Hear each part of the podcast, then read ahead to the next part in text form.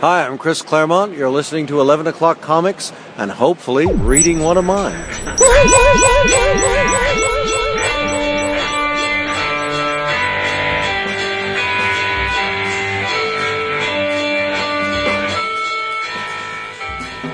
Time for another one of these. And another one. We've opened the door. Clean, clean as a whistle. Eh, not so clean. No? Who who wants to be spotless, squeaky clean? That's no fun. We have to keep it most.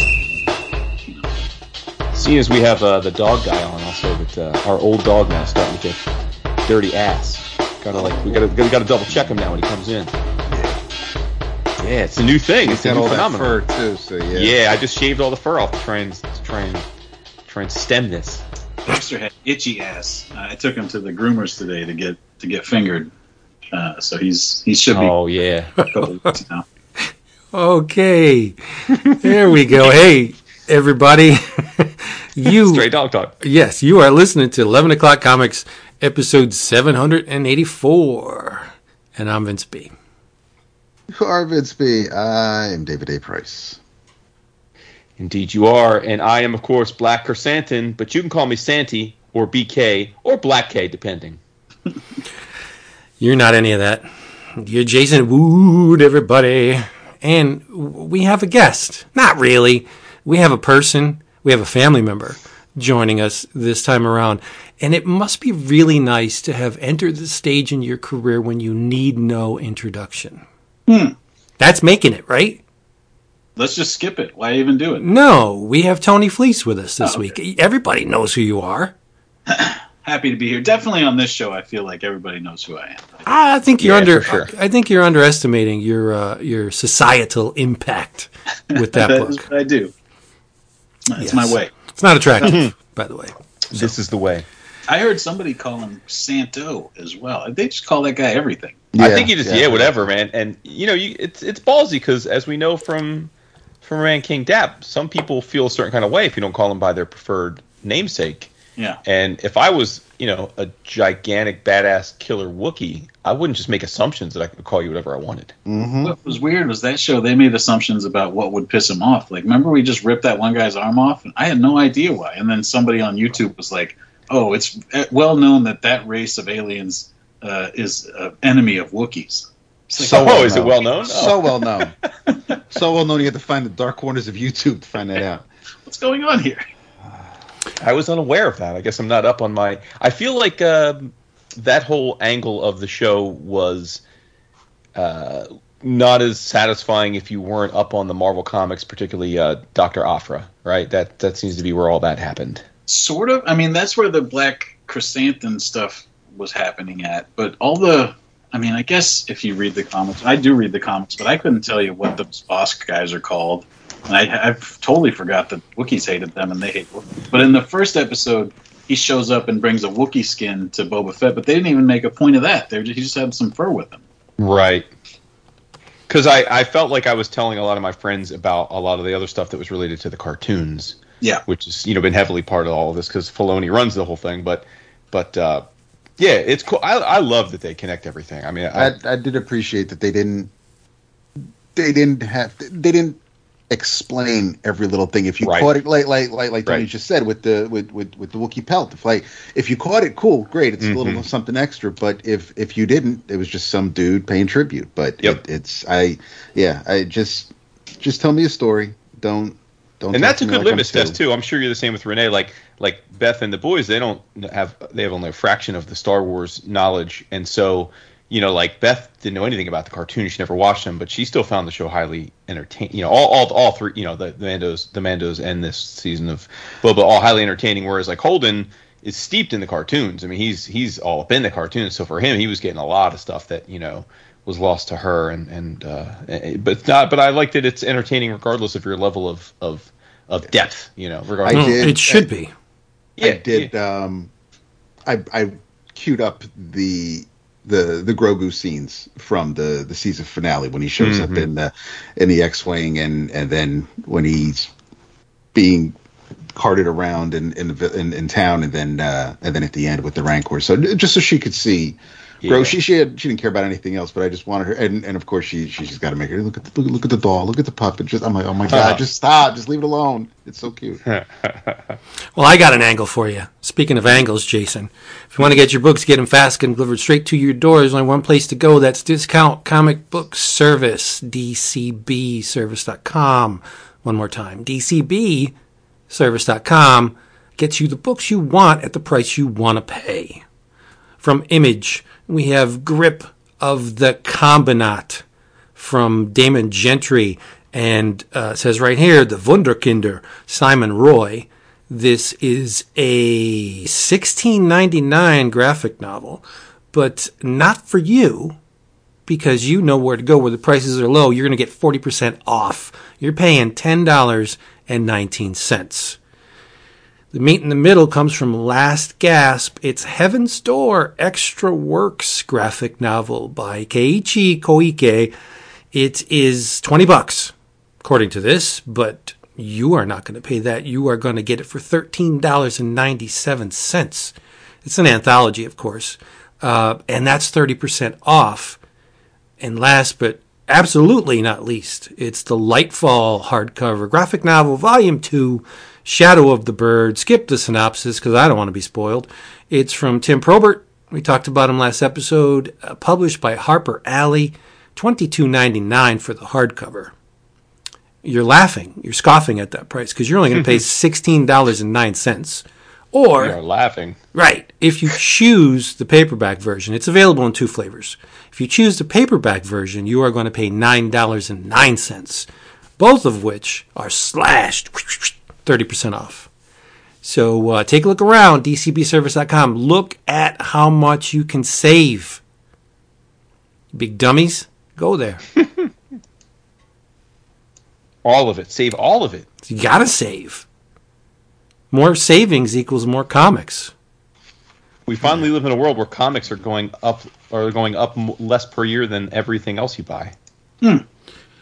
I long for the days when it was a nickel or at the most a dime. Then they got smart and it was a quarter. Um, and then whether they jump from 250 to 299? It's like the, the, the jumps were incremental. Now they're a buck. I look at some of the new books coming out, they're 499. That's way too much for I us. mean, when I I remember when the indies were more expensive than the big two books. Right. Well, at least that makes sense from, Right. from, from And a it- small and- publisher. But Yeah, but but that it, it didn't take long for Marvel and DC to catch up, or then just charge more. But Yep. yeah, Did we talk about this last time I was on? Saga is still just two ninety nine. yeah, so I Spawn. think you, I think you mentioned oh, it's it. towing the line, holding the line. Yeah, I think I must have mentioned. I'm always just I marvel at that because that because knowing how the image model works, they are literally every month they're saying no to one hundred thousand dollars. Yeah, right. Every Yeah. other book is three ninety nine, and they're just like, ah, it's fine. We do okay. Crazy, right? Yeah, respect. God bless. Yeah. I used to think that Spawn uh, McFarlane was great for making Spawn two ninety nine, and then got to give it a little bit of side eye uh, when you know th- you're wondering if the book is actually worth the cover price, right? so How are these? Are you keeping up with all the the cursed and all that stuff? nah, I'm I'm done. Gunslinger. I pulled out. Yeah, no. I tried the first issue of each of them because the Todd Father swore to me this was going to be the greatest connected universe of all time, yeah. and uh, I was out after one issue each. Which It- one is the team one? Is that the cursed? S- scorched. Scorched. Sorry. Yeah. Yeah.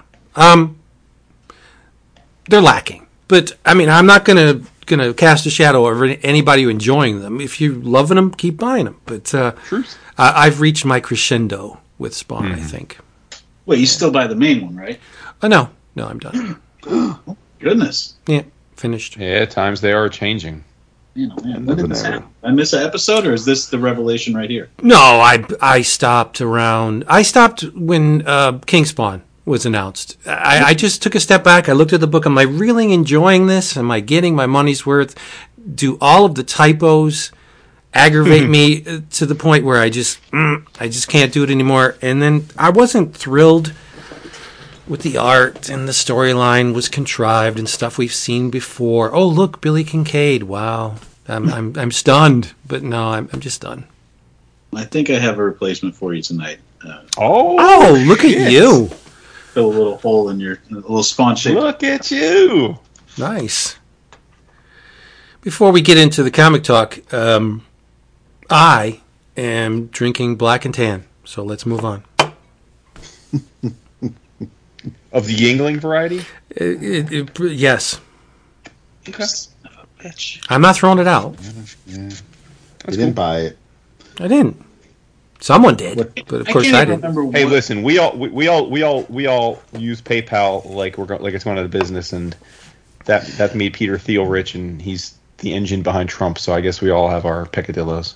no But he doesn't have. But he doesn't. I mean, aside from being like the founder, does he have anything to do with the day to day? I thought he. No, no, but he Okay. but but his money. I mean, in no small Right. Well, it's just like. Ike and Marvel. So Right, exactly. Yeah, that right, exactly. It's it's like when you get to talk about these big companies, there's there's people on both sides that are going to mm-hmm. please you or piss you off, right? Yeah. Speaking of Marvel, happy birthday, Elizabeth Olsen. Oh, really? Yeah, today's her birthday. How old is she? 33. Oh, she's older than I figured. Yep. younger than I figured. I feel like I've known about her for like 20 years. What? I mean, her sisters maybe, but His older si- her older sisters aren't even forty. There's no way, right? I don't know what the what the twins are. I, I, I, There's no way they're forty. I couldn't care less. But I Elizabeth, mean, they look like miles of bad road. But yeah. what? Uh, what's your K cup, Tony? Oh, uh, I don't know. It's just from the Keurig. I'm having coffee. I, I didn't even look. I was I was in a frenzy to get this thing made so we could get going. A petulant frenzy. A frenzy, he says. It was non-flavored coffee. That's How about you, Bill? it's got you got to eat it. I got this here iced coffee uh, with some almond milk and uh, one Splenda. It's my go-to. And then uh, after I finish that off, I've got some uh, G Zero Glacier Cherry flavored. Glacier cherry. You and me It'd are just be just bros. cherry. I didn't know that. Wait, say what? What? We're? Splenda bros. You and me. We we both fuck with Splenda like that. Oh, I fucks with the Splenda, yeah, and it drives me nuts because years ago our good friends the Kennedys were over, and my friend Kathy uh, read, yeah, exactly, read something about how like Splenda could give you cancer, Yep. and so now like every time I pull out a Splenda packet, my kids are like, "Oh, you're gonna get the cancer." And I'm Yep. like, could you not say that every time I eat fucking Splenda? I eat Splenda every day of my life. Yeah. Just trying to be thin. Whatever else happens. it's. Seriously, Leave me alone with my chemicals. seriously. Ah, shit. Now is Kathy still going by Kate? she never went by Kate. I remember So when I- you were talking about. Uh, No, you got it wrong. She she she was always Kathy, and then when she went to college, she decided she was going to be Catherine, oh, Catherine. and and, uh, and I refused, and now she's back to being Kathy. I feel like the Kennedys are the real fourth chair around here. I, I love I love. Yeah, you know they're they're a big. I mean, they're as big a part of my life as you all are. Yeah, beautiful. Interesting. Well, it's just true. I mean, I'm not. I saying I said all. interesting. That's a word. ah, you said it like it like you were hurt by it, and I'm like, Oh, you okay. know, you're feeling some kind of way. Nah, I got a steel trap around my heart. Words are not going to here hurt. every Yeah, but I've already told you. I mean, I, I love you. I probably, you know, I love you. Like you're like in my super circle of trust. Like there aren't many people that I, I, I love as much as I love you, sh- you schmoes. Oh, I believe that, and I've seen it. So, You know, Dap, what are you drinking? Uh, I am. Uh, I am enjoying a rather lovely whiskey sour, uh, crafted by the Bartesian. So, Tony's Oh, doing shit. The, the K cups with coffee. I'm doing the K cups with cocktails. Now, how long does it take to like? Is the Bartesian Got to drink into the microphone like that? What is that about? Oh my bad. Is the Bartesian uh like? Does it take about the same time it takes to make a K cup in terms of drink, or is it a longer process? Yes, no, it's it's the the you slap the capsule in, and what's cool about it is that um it whatever every capsule lid has a uh, has a barcode. So you, you slap it in the machine, you close the cover, and it um and it reads the barcode and it lets you know based on whatever drink you're about to make if you need to put under the spout a um a low ball with ice, a high ball with ice, a shaker with ice, and and this way everything gets poured into that and and you're good to go but it takes yeah it it's yeah about the same same amount of time as a uh, as a k cup Nice. I gotta see this contraption. I gotta come visit you again. Well, hey, I mean, it's almost May. We can make it an annual thing. Nice. All right, let's talk about the comics. Snap, right. yeah, chop chop. What do we got? No, Chop, chop, he says. Now, now, now he's like tapping the watch. I know, right? Hey, I, that's why I they want came. to uh, just quickly mention because it's not something that that would require a deep dive, but you all know that I struggle with the GI Joe comics. I I always want them to be great, and they so rarely are. Um, so I just took a chance because this was like I was like this could be kind of fun. Uh, IDW has a new four issue miniseries out called GI Joe: A Real American Hero Saturday Morning Adventures. And the premise is very simple. It's it's just a comic that's done in the style and uh, and continuity of the cartoon, which of course is the was the gateway drug for me to be a GI Joe fan. And I figured, well, could be terrible, right? It could be absolutely terrible, but it could also be litty. So I'll give it a try. And I got to say, it it was a lot of fun. And and with it's and it, here's the thing: if you can, as an adult listening to this, put on an episode of the cartoon, and despite it having quite a few flaws as an adult, because you know it it is if it's time, but if you can watch it and still get joy from it, you will you will very much enjoy this comic series. If you if you don't have any nostalgic pull toward the cartoon, uh, then this is something you should avoid wholeheartedly. But this was basically it's a four issue miniseries. This was like a episode of the show where they have it's like a multi part episode. Uh, it's written by Erik Burnham with art by Dan Schoening. I, I'm heretofore unaware of, of Schoening's work other than this. He's- Colors by what's that? He's the Ghostbusters guy. Like when you see the Ghostbusters that looks cartoony and fun, that's him. Okay, cool. And colors by Luis Antonio Delgado, and it looks it is drawn and colored to look like the cell animation from the cartoon. I mean, it, I have to give them credit there because I'm often very hard on IDW, particularly when it comes to their stable of GI Joe artists. And in this case, the art is perfectly evocative of the 80s cartoon. Like it, it just it could very much be frames from it, and that is exactly what I was hoping for. The dialogue and, and the the corny jokes and the interstitials are exactly like the cartoon.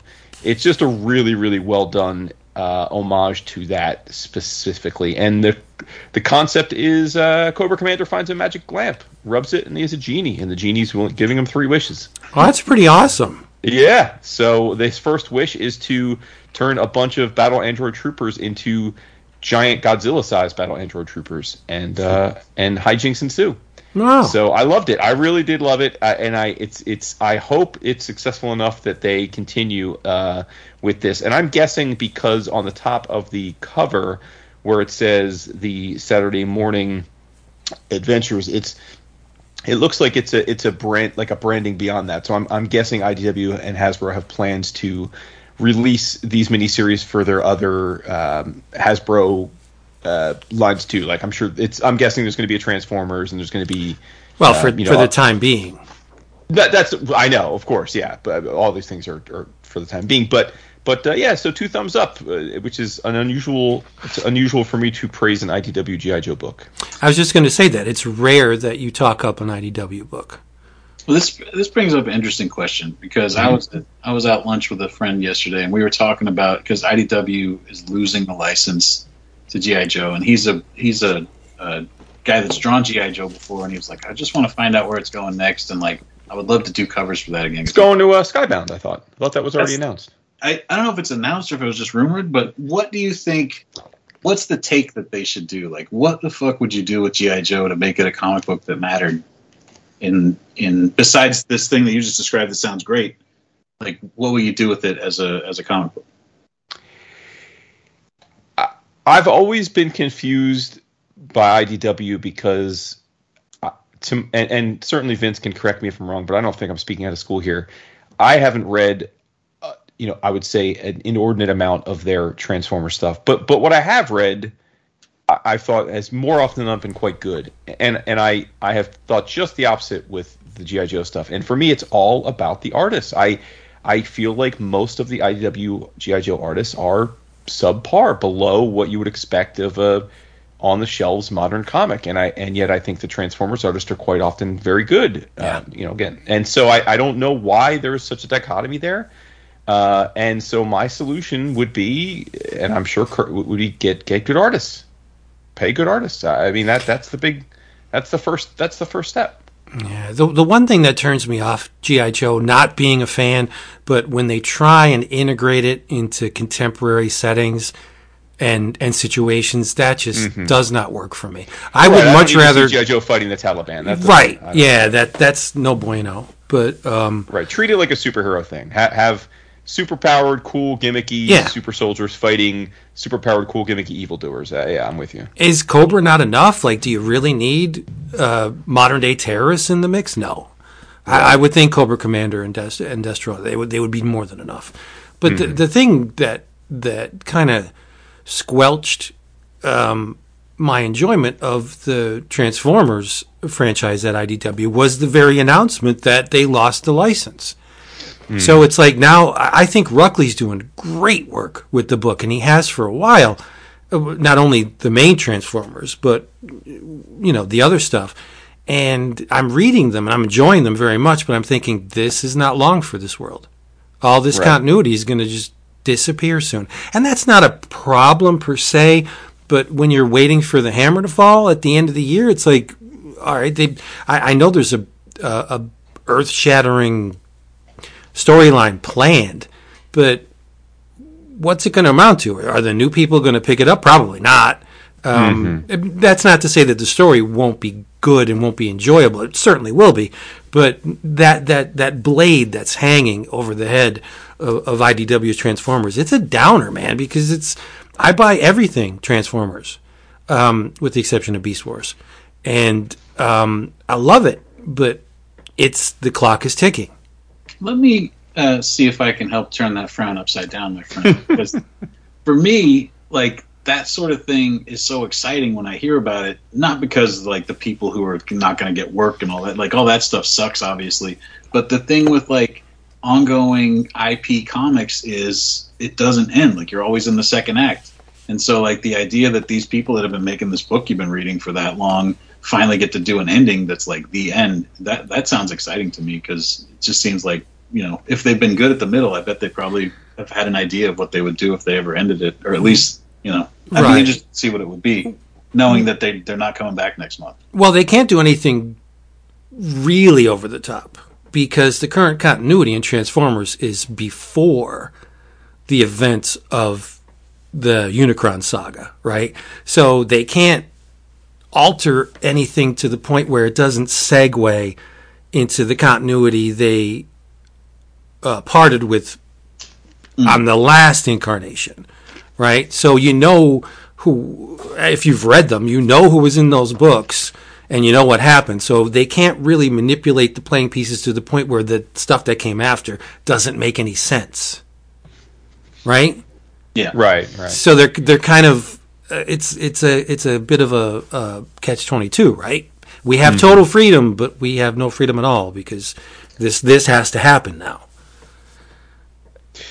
So, t- Tony, since you spent a good chunk of the last uh, part of your life steeped in uh, IP-based comic work, um, I I've wondered this: do do the owners of the IP do you find are they heavy-handed about allowing you, particularly as as, as a writer, to to create new characters Um, no, I'm. This is ponies, so I feel like they sort of. There's less of a like they weren't as concerned with the continuity. There are people out there that super care about it, but I don't think the licensor uh, was really aiming for those people at all. You know, like they're just aiming for kids, and so we would they would do the thing where you would invent the most characters is anytime they do like a one-off solo story or like a micro series or something like that where you just focus on one character you know you have to introduce somebody else to have them talk to you know or have them go up against or whatever um, and we would create new characters all the time and but i think the the licensor was way more involved at the beginning of series than they would be on like an issue to issue, day to day. Did I go away? What happened? Yeah, that was weird. No, we're good. I, it just Oh. farted. I don't know why. Um, No, Jason left. oh. I'll get him. Keep talking. Uh, yeah, I think. hold on. The licensors would be much more involved in like uh, beforehand planning stuff out, and then once you were in like the the issues, then that was just more in between editorial and you, and and the licensors wouldn't have much to say about it. They they they sort of stayed out of it after you, after the editors and and the the team at IDW cleared like this is our idea for this book. Then once they got that approved, then then the licensors pretty much just would say like fix this leg or you know i don't think they would say that maybe but Right. Nothing major Because like, well, and Vince, it seems like, I guess it doesn't seem like we see too many new Transformers or new GI Joe characters created, right? Like, like I don't. Well, the last one I could really remember was Windblade, and that was a, Right. a fan created character. there so, was one was it gauge i because i did ponies transformers that was the like one of the last pony things i did um, and they they had written in like we want to put these specific newer characters into it Okay, yeah. I mean, maybe misremembering, but I think the character that launched the new series, the one that was killed off on Cybertron and that, that opened the whole new. I, I don't think I've seen him before, but again, I I'm not uh, well versed in all every Transformer that ever was, you know. But uh, uh, yeah, I, the thing I wanted to ask you, you were talking about new characters. Um, and I love you and I respect what you do, but I don't read the ponies books. So, um, were any of the characters that you just created um, made into figures? And if so, did you get anything from it? Uh, no and no. Uh, that we got our stuff turned into merchandise a lot of the time because, especially when we first started, uh, they only had the stuff from like when the TV show first started, like licensors.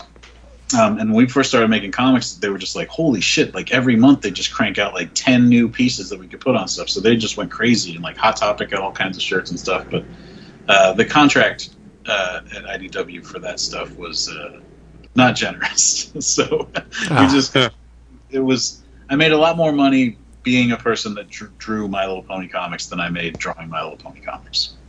If that makes sense. Like Yeah, the- sure, conventions and stuff. Right. yeah, Yeah, the leveling up and being able to do conventions and, and actually have a whole audience that was sort of built in with the book was where the money was at. Well, I think that could be said for the majority of guys working in comics, right? That Sure. you make more money at the shows than you do per page, uh, And- un- unless you're not Greg Capullo, right? That's not my experience anymore, but yes. yeah. Well, of course not. I think we um, there was a conversation I think Jason and I had at, at, at our first Heroes. that Dave Wachter was there, and I believe um, the impression I got, and this is years ago, that uh, when it comes to when it comes to publishers who may pay a living wage or pay well, IDW isn't really on the the list there. Yeah, no. Yeah. Uh, it was a very, very good home for me. Kept me kept me living for a long time and I could draw them fast enough that it didn't suck too bad, but yeah, it wasn't like they were paying a fortune. Well, it, Jason, it- also to answer your question about Transformers artists versus GI Joe artists a little bit, I think just on like a personality basis, those Transformers artists are like lunatics who just love to draw those transform like you know like it's one of the, it's like they have a very specific thing that they want to do in their life. Mhm, Yeah. and i think gi joe guys are just sort of like guys that get conscripted into drawing the gi joe comic. Yeah. I think that's fair because, like, because like, right, like the the level of technical precision one needs to draw the Transformers books is its own thing, right? And like, there's a reason why Livio Ramondelli does every con, and he he's always only asked to draw robots, right? And I wonder if sometimes he'd like love to not draw a robot, but people ask him to draw robots, right? Or Guido Guidi, it's like draw me a robot, and you know, so but i Yeah. The- love I- I, I love Livio, but i mean they just like their their head is is different they love to draw that all that tech stuff Right. It's Yeah. tr- and it's true, but I think the real test of a Transformers artist and you can almost see their eyes glaze over when um, y- they're reading a script and it includes human beings, mm-hmm. and they're like, "What? I got to draw." Uh, like, I mean, All Hail Megatron was a very good story, but the human beings in that story were not deliciously rendered. Let's just say that. Right, right. So these guys are great with the with the the robots in disguise, but whenever you throw a, a human being in there, mm, some are better than others. No That didn't really solve that problem. I think was the Transformers manga. They put those out. Their, their people looked as good as their robots. I thought. Oh, sure, yeah, yeah.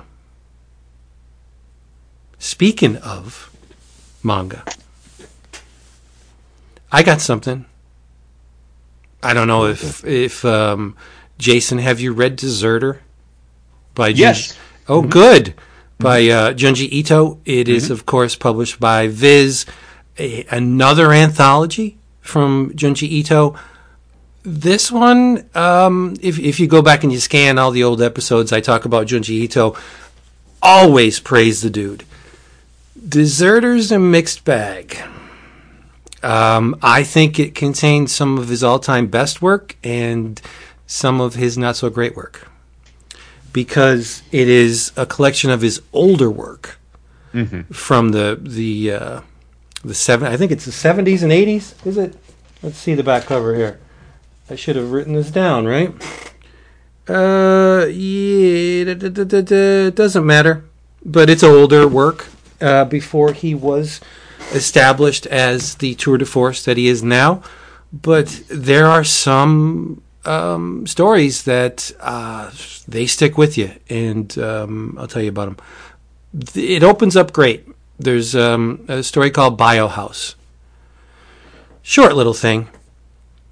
Got a guy with um, a, a fat cat with very uh, outre tastes, especially in food.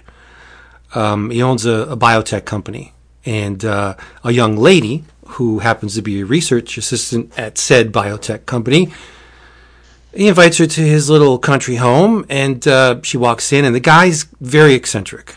He has uh, a squadron of violinists in his in his uh, entryway that are that are always playing, and, and the woman sits down. Her name's uh, Kubota, and the guy has a spread on the table, and it's cockroaches and uh, grasshoppers and snakes, um, uh, lizards and frogs, and something that a lot of stuff that the average person would not eat.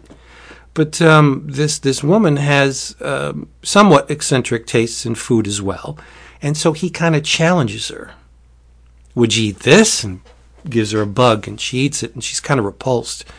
Um, and he's and he's reveling in eating this bug. He's like, yeah, sometimes they even have parasites. It's the greatest thing. Uh, but he gets to the point where um, he said, okay, I have something for you. And he, he goes off panel, and she's sitting there, and she's thinking, man, this guy has me beat. Like he will eat just friggin' anything. Uh, he comes back with a glass of a wine glass full of his own blood, and and she just won't drink it. She's she puts up a fight, and he goes ballistic, and stabs himself in the neck and his blood is squirting all over the place. Turns out, it's a really strange story. Turns out the violinists were vampires. And he's the blood is squirting out of his neck, and he's turning like uh, Lloyd Kaufman, the blind Lloyd Kaufman in Terror Firmer, when he's in the, the restroom and he's he's trying to pee into the urinal, and someone calls his name, and he turns and he's pissing all over everybody that's kind of like this, uh, where the the man turns and he's just spouting blood everywhere. Um, and and it, there's a struggle, but uh, it, there's something about a mutant camel cricket that uh, the, the woman finds his his uh, cache of of bioengineered oddity animals that he would were waiting till they matured so he can eat them.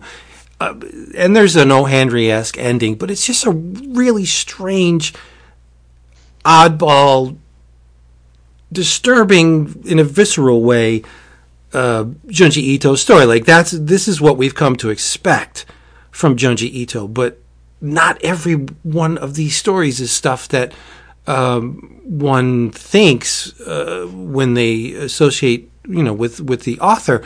The, the one story that really devastated me, I think it's the best story in the book by far, and it uh, ironically it does not contain any of the things that that we attribute to, to Junji Ito. There's no extra dimensional elder gods trying to break through in you know the Lovecraftian um, way that Ito does it. There's no spirals or or or um, ambulatory souls or Walking Dead it's, or cosmic horrors. It's it's a it's mundane story really.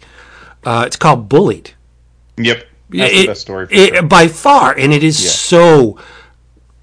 I mean, it, it it will stick with you long, long after you, read it.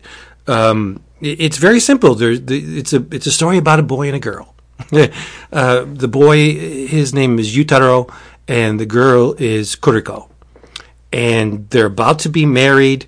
And she's they're sitting in a park, and she says, "I got I have a confession to make, and I, I don't think you know you're going to be too too hot to marry me after I tell you." Um, and she launches into this tale uh, where she was a little girl, and she would frequent um, a park in hopes of crossing paths with Yutaro, um, on whom she had a crush. And Yutaro's a, a boy, and he's got his friends around him, so he he, you know, cat he he dismisses her and he makes fun of her, and and um, he just didn't have time for her, and. Um, so she she's uh, irate uh, as much as an irate uh, little girl can be irate. Um, and and this is where Naoya enters the picture, and this is a little boy, younger than even uh, Kuriko, and um, he's got no friends. They just he and his mother just moved to the area, and the the mother asks. Uh, Kuriko if she would play with her son, and, and she's like, "Yeah, you know, I, I- guess so." But whenever Kuriko would go to the park, little Naoya would be there begging to play with her, right? And so he became very attached to to Kuriko. She, uh, on the other hand, hated every minute of it. Um, he was, after all, separating her from her beloved Yutaro, so she starts to abuse the boy and it, it's pretty small stuff at first. She pulls his ears, or she'll yell into his ear, scream into his ear. Um, she forces him to drink dirty water, but then she she amps it up. Like she actually canes him in in one sequence. She beats him um, with what looks like bamboo, and and she even pushes him into the path of a vicious dog. Like they don't, uh, Ito doesn't show what happens, but you can assume like the the boy at the very least got scratched or bit, right? But um, so she put him in a in a life threatening situation just for shits and giggles, right? So Naoya moves away, and this is when Kuriko connects with Yutaro, and they become boyfriend and girlfriend, and they start dating, right? And and and brings it to the point at the beginning of the story where she's making her confession, but it's not over. Um, somewhere along the line, she met up with Naoya, the little boy she abused, and, and, and he's all grown up. And they fall in love. And bada bing, Naoya is the reason for Kuriko's confession. She's like, I, I don't love you. I love Naoya. And you're done. We're done. So, um, so Yutaro's out of here, and Kuriko and Naoya get married, and they have a son. And the son's name is Hiroshi. It's it maybe it's implied in the story that maybe it was intentional, but Naoya leaves her. And now she's a distraught single parent, uh, scratching to make ends meet. Um, she's short tempered, and uh, now she begins to see her husband as a boy in her son, Hiroshi, and she begins to abuse him. She thinks he's a young Naoya to the point where the very last page, um, she dresses up as a schoolgirl with pigtails and a uniform that does not fit quite right. Because now she's a, a, a oppos- supposedly approaching middle aged woman, and it's left hanging what she's going to do to her own son. It's super fucked up. It is massively disturbing. It's it is freaky. You Mondiki. now, what do you think? Do you think she kills him? Because the look in her eye in that last panel, she's fucked up. She looks like she's going to kill him. I don't know if I thought of it that way because I thought maybe it would be even more hellacious if he just tortures her and abuses a kid over like I mean he's a young kid like he's got years of abuse looming maybe right like I don't know, man. But the, the but fact, either way I mean the Well, poor she- kid's she- about to have a right? bad She life. she definitely slid into madness to the point where oh for sure yeah she yeah. she pulled the past into the present, thinking her own son is is her uh, absent husband as a boy. Like it's just it's very disturbing. It's it, There's something cool about the fact that one of the freakiest Ito stories ever uh, is one of the only that wasn't supernatural. right. That's what I'm saying. It's it's Yeah, very yeah. very mundane. Um, there there's not a paranormal lick in the thing, and it's Yeah. it's off-putting at first. You think you're waiting for some kind of ghost or something to, to have possessed the girl, but no, it's just it's just a, a young lady that that went off the deep end and relished relished abusing a young boy uh, when she was a kid, and that never left her. So you're you're it's it's a monster story, of course, but not uh, a supernatural monster. It's it's a human monster, which is even worse. It's crazy. Uh, but and and uh, the title um, story is really great. Deserter. It, it's it's about a group of people that um, take in a deserter from the Japanese army in World War II and don't tell him that the war's over. For years, they put on a charade that um, the war is still going on. Uh, I won't say why they do it, but they perpetuate this this scenario where um, they have someone come to the door pretending to be an MP looking for deserters, uh, just so the man in the back room can can hear and just believe that um, the war is still going on. It's it's very disturbing, but it's not unlike many Ito stories. There, there is a a twist at the end that that is very well grounded in Ito stuff. But man, this book was alternately wonderful, and there are a couple stories that overstay their welcome. I think they go on a little too long.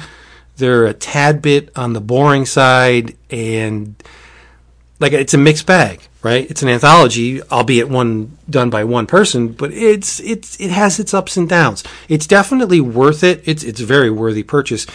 So you could see the development over Junji Ito um, over time, like in his visual voice. Uh, the the early stories are very mm, streamlined. The he he doesn't have the finesse with with um, figure drawing as he does now. But um, I, again, uh, so as as a as an artifact, it's it's worth it. But there's a couple stories in here that rank with the best of anything he's ever done.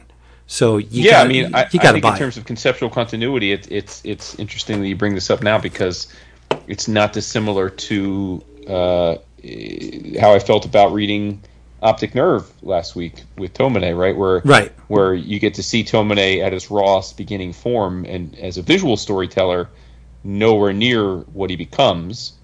Um, but it was neat to see, and it was neat to see the progression. And similarly with this, uh, I think some of the stories, uh, in particular, um, bullied and, and deserter, uh, it's as good as, as anything that he would do decades later. But but yeah, like you said, you really uh, of all the stuff I've read of his, this this was the, the most startlingly different visually. Right. Still good. I mean, still good for sure. But but but just different. And you you I wouldn't have necessarily thought it was Ito if you just showed it to me.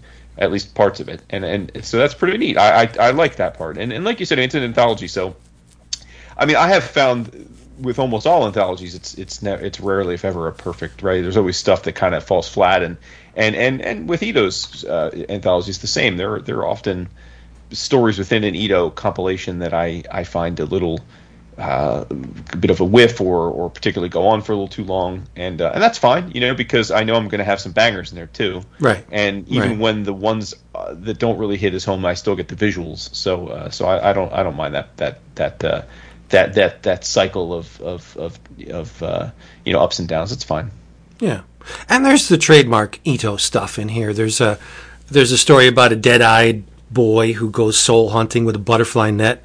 I won't explain it. It's kind of like SpongeBob jellyfishing. Uh, read it. it. It's a good story. There's a, another story about a a girl who could steal uh, faces. It, it's called Face Thief. She's a, a young lady who's in in uh, high school, and if she likes your face, she can steal it to the point where she's your exact double. And the uh, the stuff that spirals out of that, it's it's good stuff, right? But um, there are two really really landmark stories in here that'll just blow up your world. It's uh, bullied, especially will will you're not going to forget it when you read it. It's just nuts. Yeah. So get it, uh, Deserter, Junji Ito. Put it on the shelf with the other stuff because you need it. He's he's one of the best, even at this stage. Yeah. Agree. There you go. You want me to go? of course. Uh, I've got some book. I'm gonna do quick hits tonight because uh, we just I just got invited on this show this morning, so I, I didn't uh, prepare all week or anything. I just read some stuff this afternoon, so it would be fresh in my mind. Um, this first book you guys have talked about on here before, um, and it's Bermuda by John Layman and Nick Bradshaw, Mm-hmm. um, and it is beautiful. Oscar winner. Oh, it whose was it yours? Uh, me and Vince, I think. Yeah. Uh, to me, it's like a cliffhanger comic. It's like exactly the same vibe. And Scott Dunbier, being the editor of it, I think, I don't know if he had anything to do with that vibe or if it's just like what Layman and Nick Bradshaw were going for. But it reads like, you know, like a, a Danger Girl specifically, or a little bit like a Battle Chasers, in just sort of that way where it's just like, what's the opposite of decompressed? Right? Like, Condensed. sure. Yeah. I think you hit the target right in the middle, right dead center with with your comparison to cliffhanger. Totally. Yeah. Yeah. it's like there's a there's like what in today's world would be like 20 issues worth of adventure in this four issues because everybody she goes up against you know she just fights this it's a whole island. The setup is uh, a boy and his sister crash in a in their dad's private jet onto this island.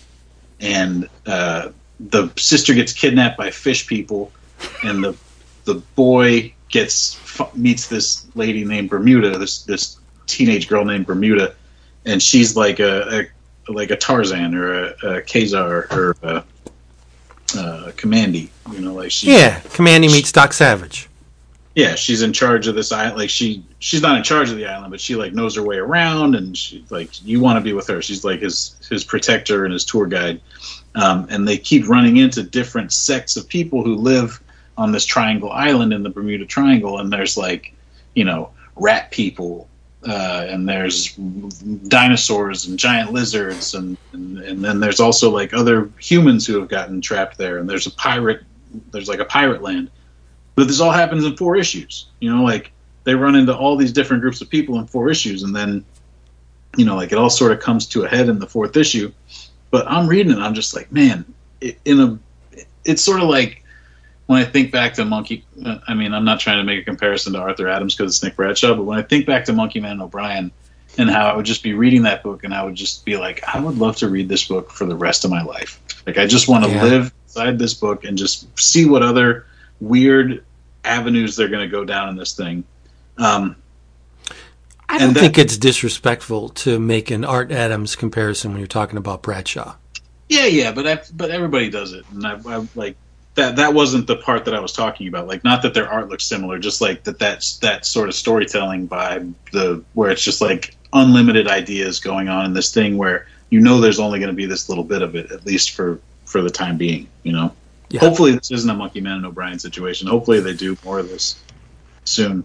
But I think on the like the the downside of that is, um, it is sort of like that faster, clippier storytelling where the you don't get as deep on the characters as as mm, uh, modern day comics sometimes do, and even like other John Layman comics do. You know, like Chew, you got incredibly deep on those characters, and this one, it's just like we're going to cram in so much stuff in here that it's like these these will have incredible drawings and there will be great action and you know great adventure and stuff. But like, I don't I don't come away from this being attached to any of the characters too hard. You know, I would just like to see more of their adventures because they look so cool. Uh, Yeah. How cool would it be if they published this treasury sized? Oh, yeah. collection? Well, so I went to a show with Nick Bradshaw, like overseas, and um, he was raised on like the bande dessinée, uh, like European format comics, and that's all he was trying to do with this. He like it was right when he was just starting to work on this with John, and he was just like he told me that a he wished that he had a book that was just his, that you know, like he could have his name on a spine, and that you know, like people could be like, that's the Nick Bradshaw book, and that and that B he, he would love for it to be sort of like those adventure comics, those bandes dessinées that he grew up reading. So I feel like on those two scores, he definitely delivered on this thing. oh yeah. Yep. Yeah. Um, and then I told you I found a replacement for Spawn for you, uh, Vince, and I think it's Ant.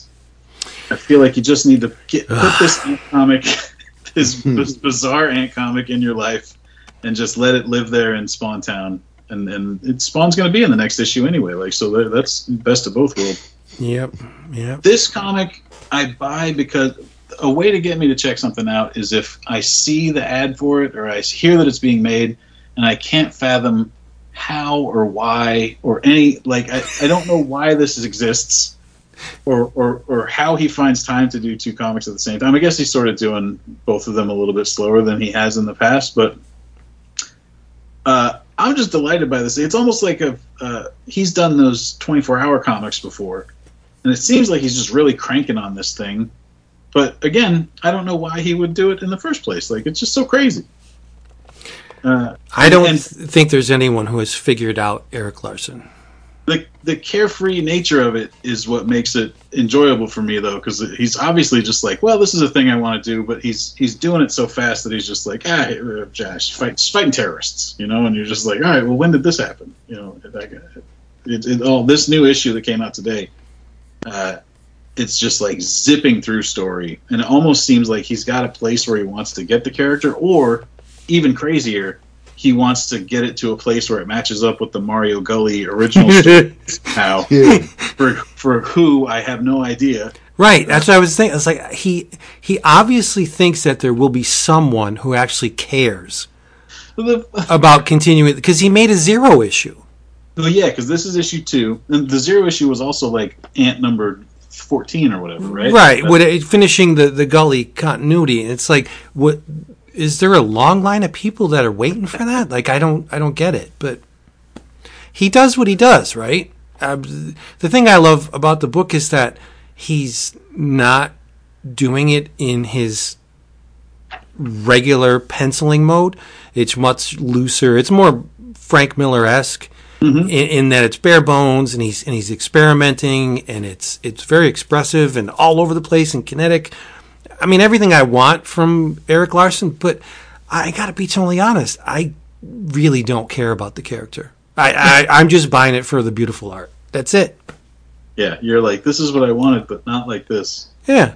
It- it- I wonder, do you think he's penciling? Like how? Like how? I, I would love to see one of these pages come together, like one of those Felix videos where he just clips a, a camera to an artboard and see how, like, how long this takes, what, what's going on, because it, it does have so much energy. Like he's just cranking on these things. Yeah, I would bet that he's doing very rudimentary pencils, basic, simple shapes, and he's probably doing all the work in the inks. I would Yeah. get. I would get. It look, that's the way it looks to me, uh, and I think it looks great. But uh, again, if she got shot in the head in the last panel of an issue, I wouldn't. I wouldn't really care what would happen next issue. Just keep making those beautiful images.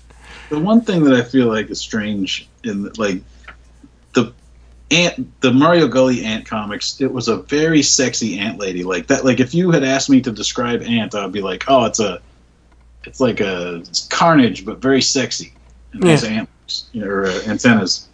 Um, and then weirdly, it was also based on his daughter. I don't know that man's life, but uh, Larsen, who is very sexual in his comics, I think rightfully, if he decided to keep her a teenager, has sort of shied away from that. But like, th- this has none of the cheesecake that that the Gully stuff has. He's just this is just a, a superhero that's in a uh, you know bodysuit. Yeah. Or maybe he, that's just not his.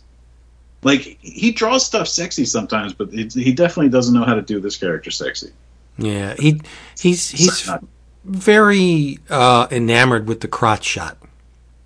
that is true. Yeah, But it does like I feel like I'm defending myself in front of my mom and dad. Like they found this comic and they're like, "What is this?" I'm like, "That's for for jacking off to." I think that's just for you know he's just doing angles. But I, I- could be. this may be blasphemy, but uh, Ant reminds me a lot of Ronin. I love it. God damn it, I love it.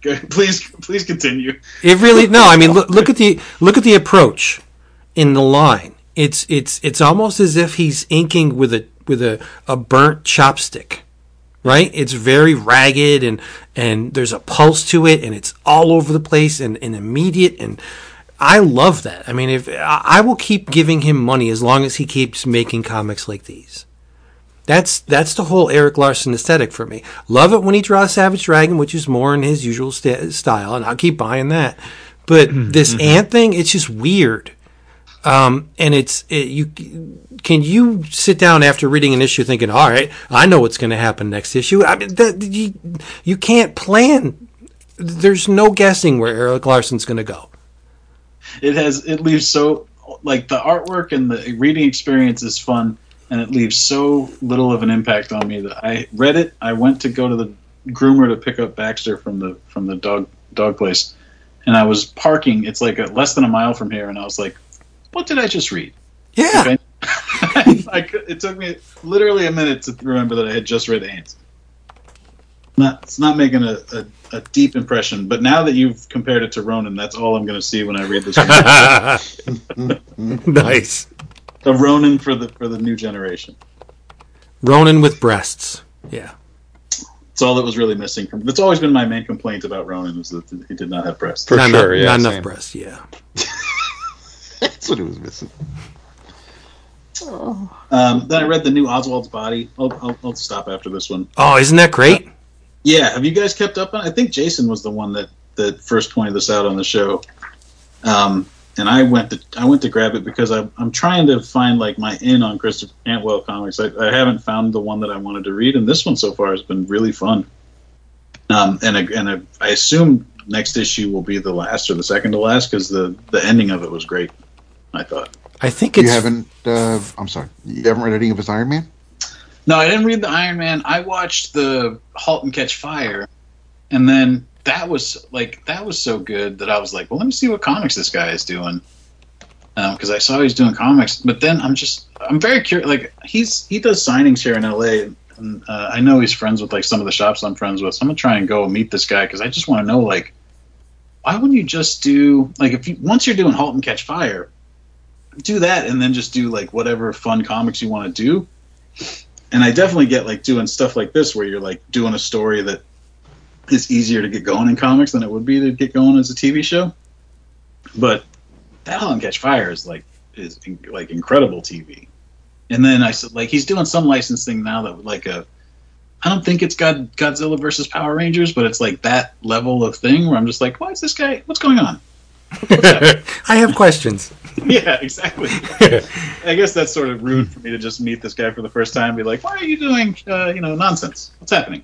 It definitely wasn't me. I haven't read. I haven't read a single issue of this, so it wasn't me. No, it was it was me. I just don't like to correct people. I'm sorry. No, we're good. Who cares? Uh, but the uh, anything JFK conspiracy will attract me. Um, I, that may be a surprise, but except for Department of Truth, but yeah, no. Well, when it, I'm not, whatever.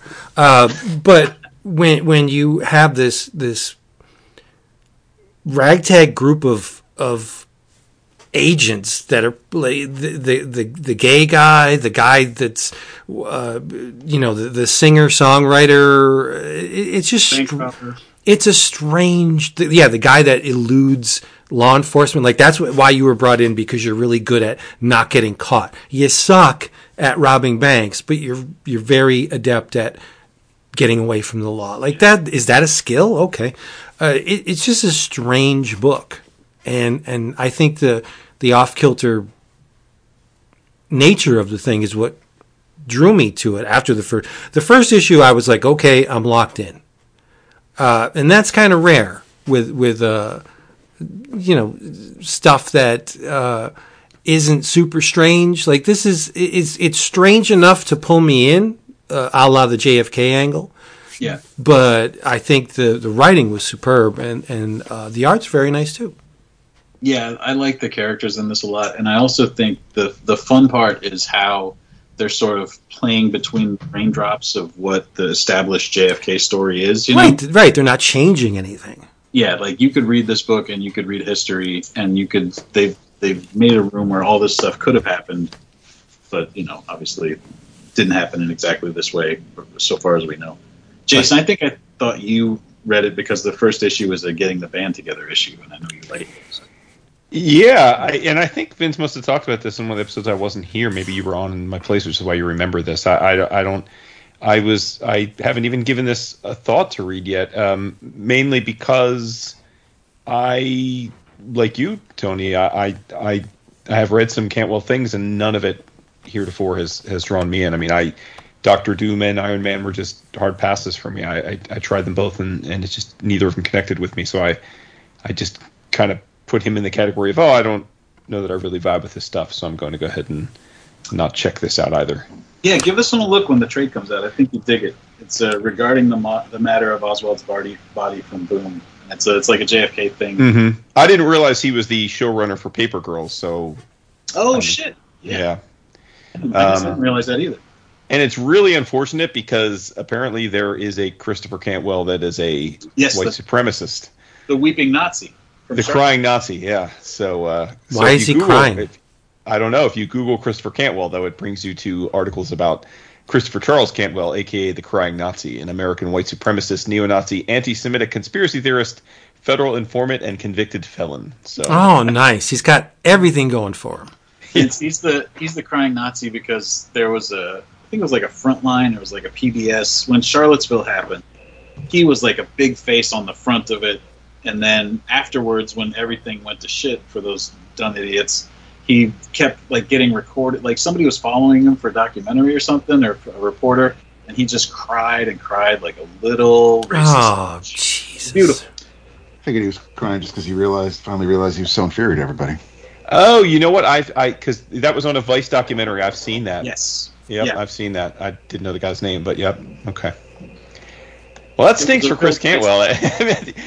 I mean, I have a name that's not all that uncommon, and it's you don't want their name to be. You don't want like the, the most famous version of your namesake to be a a, a neo-Nazi. That's Yeah, I would I would truncate the name to Chris or something. Well, he is to- Chris, right? Isn't? Oh no, he is Now they're both Right? Christopher. Yeah, Yeah. jeez. He's taking a real stand on keeping this. Yeah, he's going for it, right? He's like, no, I'm gonna, I'm gonna, I'm gonna get my, My name, name. back. Own it. I mean, it's not only is he a, a white supremacist, but he's also a pussy one too. Like that is Yeah, right. Yeah, yeah. the guy can't win. Now, this show you're talking about, I, I, I'm not unaware of the show as well. oh, I- fire. Yeah, I, I I tried the first couple episodes. I mean, I'm glad people loved it. I just and Lee Pace is fantastic in it. I th- and um, Mackenzie Davis is that her name Yeah, yeah. From from from Terminator. and everything. I mean, she's every the acting was great, and I was kind of into the story, but there was just something I don't. I, it may have just been an AMC thing with me because I, I enjoyed Rubicon and they fucked that up and killed it and and it's just it, it's it's a nifty show. It just there wasn't it didn't keep me going, but I do know people who stuck with it really really think it's the bee's knees. So I think you'll dig Jason. I just it, it wasn't for me. Tony loves it, obviously. I mm-hmm. binged the whole thing. Jason, here's what I'll Catch Fire is. It's set in Texas. It's like a, like a Texas Instruments, but like a not you know a TV brand Texas Instruments. and it's in the early 80s and lee pace is like this disruptor guy that shows up at this computer company and goes like we're going to make pcs and then it sort of like takes you all the way through pcs and he hires this hacker mackenzie davis um, and she's she like thinks he's a suit and a piece of shit and like everybody has sort of like dark histories and secrets and stuff it's great it's like a like a, a business computer show All about the business. Yeah. Okay. Hmm. yeah i'll shut up for a while that's what i've been reading Jeez. Well, since we started with licensed comics, um, I'll. Uh, there are a couple of things thanks to um, publisher sending us previews. I uh, read the first issue of Cowboy Bebop from uh, from Titan, and uh, which is written by Dan Watters and uh, art by Lamar Mathurin. Mathurin, and because I absolutely adored well, I still do because I'll go back and watch it. The Netflix show, um, and I'm making my way through uh, the anime. I didn't, I didn't know really what to expect with the Titan book, but I'll be damned if if I didn't dig it. The art is the art threw me a little bit because it is it's it's um it's a bit exaggerated. It's a little cartoony. It, it, there's a lot of Sanford Greene in spots, but um, I think it it it, it does a good job of capture because it's based on the Netflix show, so it's not based on on the anime. So it, it's it's a story that takes place within the uh, the handful of episodes we got uh, on the show, but it's it's an original story, um, and our uh, fearless heroes are after a uh, after after someone who's kind of uh, he he has the ability to manipulate luck. He's got some luck powers, uh, and I'm not going to give anything away there, but it it's um it's it's fast paced, a lot of action going on. It just it did remind me of and, and there's there's a there's a scene um, around the middle of the issue that that that is reminiscent of the opening scene of of the series from from the premiere. Um, at the uh, at the casino. But yeah, I I dug it a lot. I thought um, I, I will definitely be checking out uh, the remaining issues. I think it's a four issue mini. Uh, I mean, even the bounty hunter, um, cowboy and, and, and cowgirl are, are shown. It it just it really evoked the show for me. The the colors are a little muted, uh, but it's still it's fitting with and, and everybody sounds like it, it reads just as if uh, they were going to turn it into into an episode. And and it it, it you could it does take place around the middle of the series because Ein is a part of um of the crew and and if you watch the series, you know she uh doesn't Ein kind of gets left behind, although you do see Ein again uh in the finale. But um but it was it was nifty if if you were on the fence and but you enjoyed the Netflix show, I think uh, I think you'll dig uh, dig the comic a bit. And uh, from Oni, there were um, there are two new Rick and Morty number ones that uh, one is Rick and Morty presents, and and it's a uh, it's called Morty's Run. Um, which of course is, is a takeoff on on Logan's run, and that's um, it's not necessarily an anthology. Uh, the, the this particular issue was written by um, Ivan Cohen, illustrated by, and I don't know really how to pronounce this, but it's spelled P U S T E. That's the name. That's it. Um, and yeah,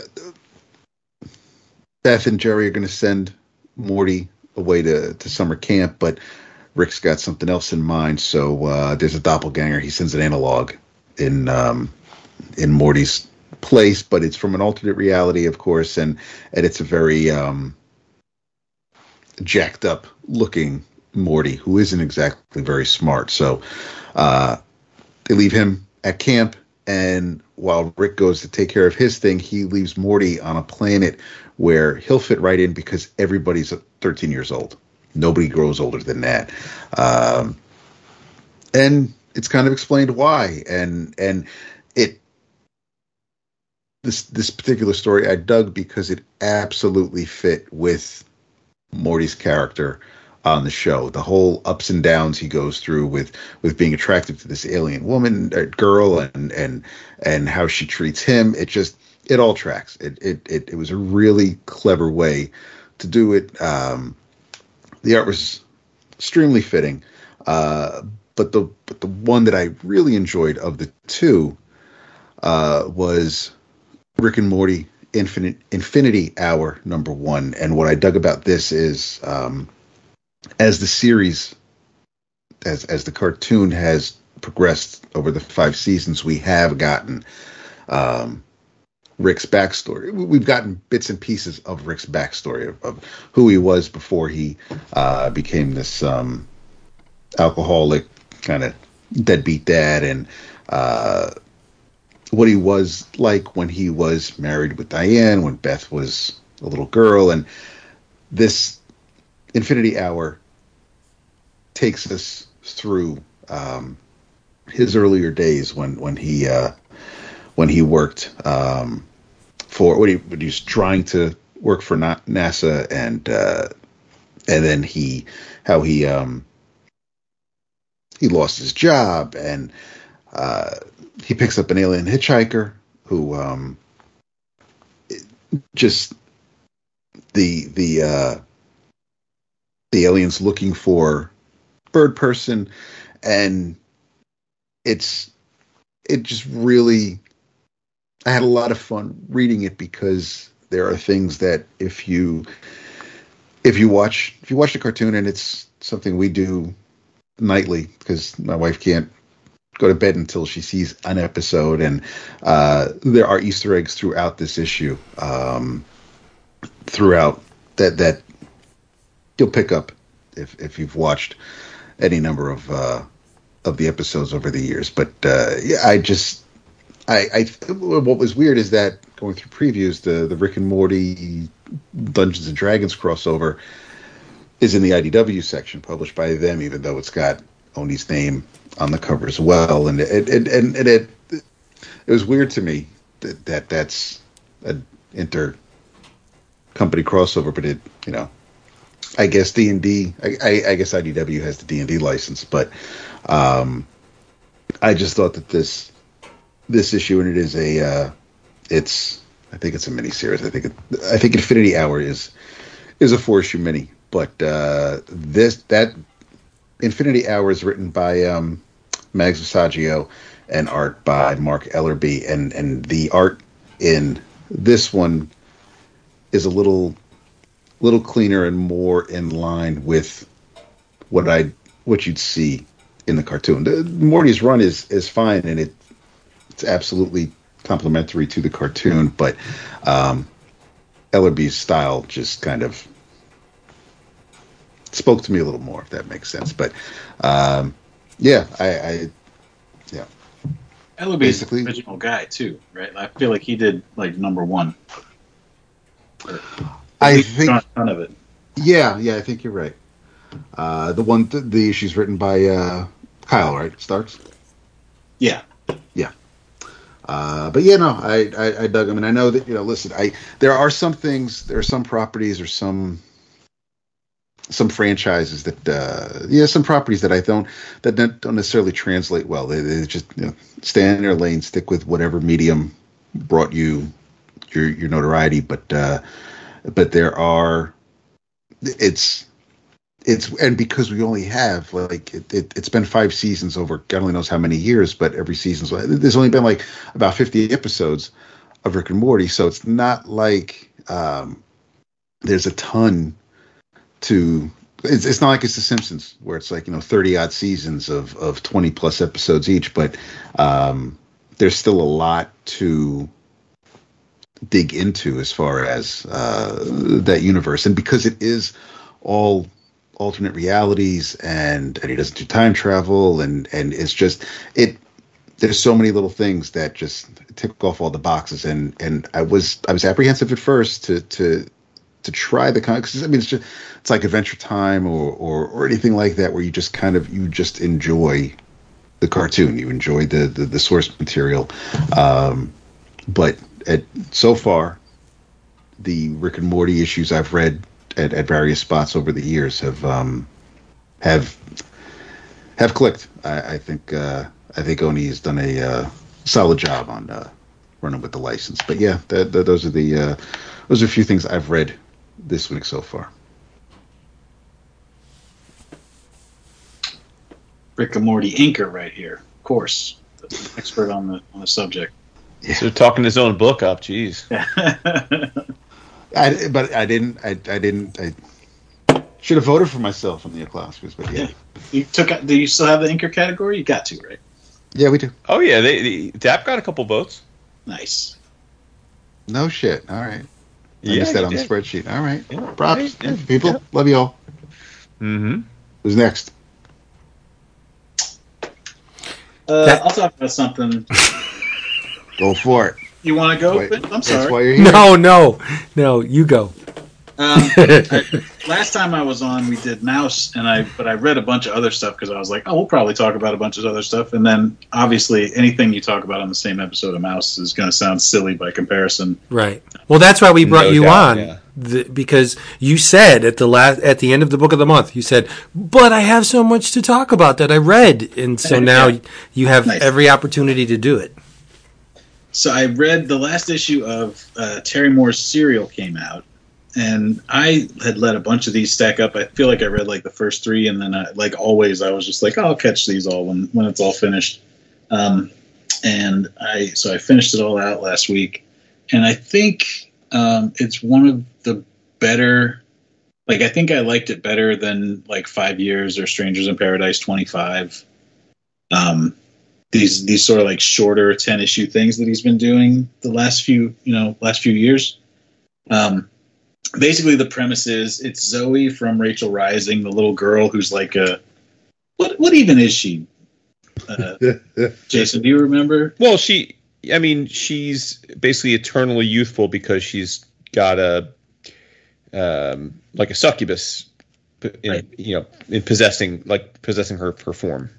Right right right yeah, Yeah. so she's like a little murder girl Right. Uh, and she was so much fun in Rachel Rising, seeing the kind of shit that she would get up. She's like this vicious killer, um, and this is sort of like what I would describe as like the pilot episode of the Zoe Mysteries, where like she's now she's doing like a Dexter, and there's a serial killer who uh, is a killer of men.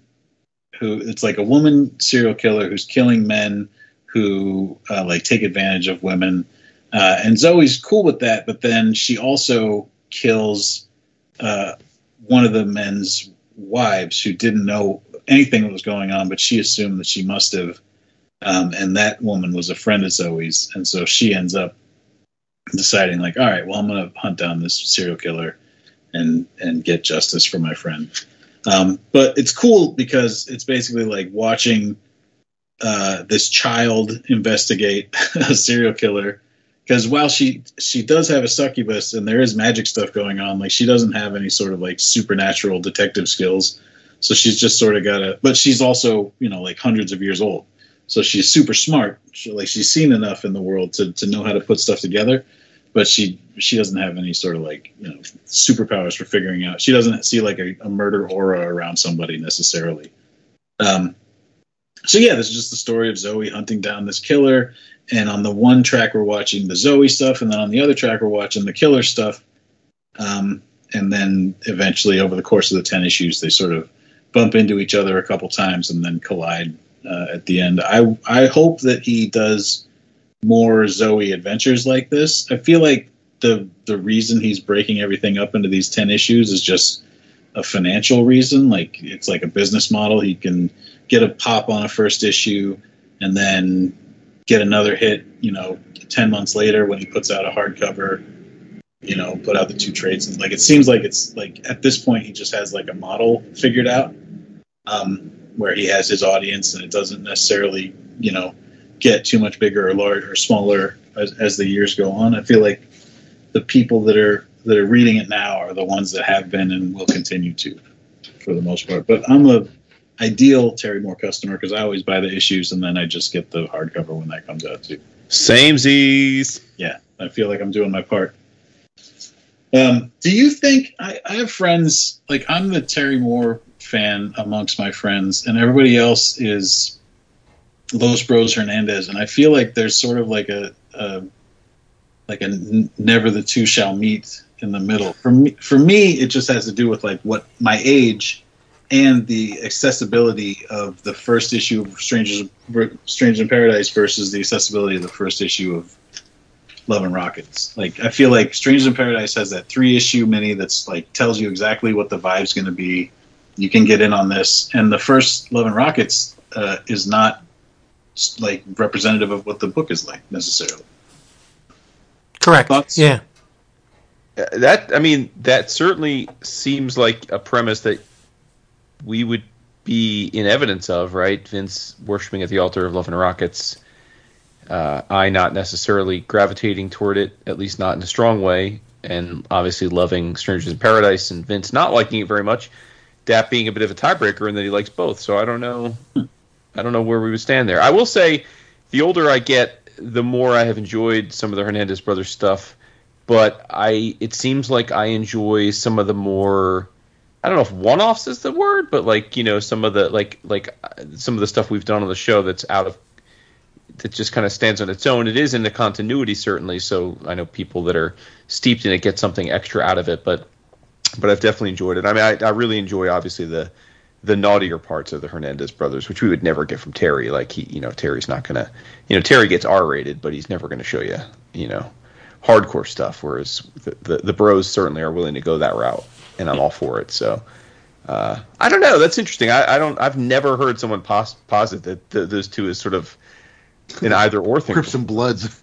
Yeah, seriously. I mean, the Sharks and the Jets over here. I don't know. Like Texas lesbian comics beef. I like all like I've noticed uh, like Piskor on the kayfabe is dismissive of the Terry Moore stuff, but worships the the Love and Rockets. And I feel like maybe early on people were like maybe they thought it was like a like a, a biting situation or like this this guy's trying to do Love and Rockets. I'm not sure. Vince, can you speak to that at all? Do you remember when this stuff came out? No, I'm here. Uh, I, yeah, I, I do remember when it came out, and I, I remember being completely baffled by the first issue of Love and Rockets to the point where I'm like, wow, this is cool, but it's all over the place, right?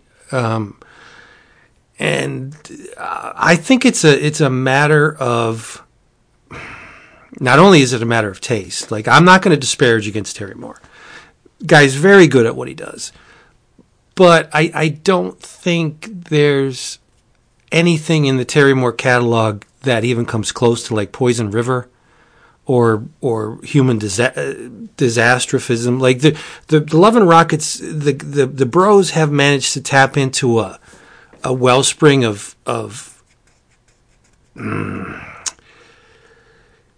situa- characters and situations that are so expertly manipulated that you almost feel like you're inserted into the narrative where Terry Moore stuff was good, but I thought it was a little too saccharine at some points for me. It, it feels almost like uh, like TV versus movies, sort of when I when I think about it. Like I feel like the Hernandez stuff is sort of like uh, like um, It- prestige movies, and and the Terry Moore stuff reads like prestige TV. it's almost like Twin Peaks season three versus Supernatural, right? Like, oh, come on, take it easy. I'm just saying, they're both.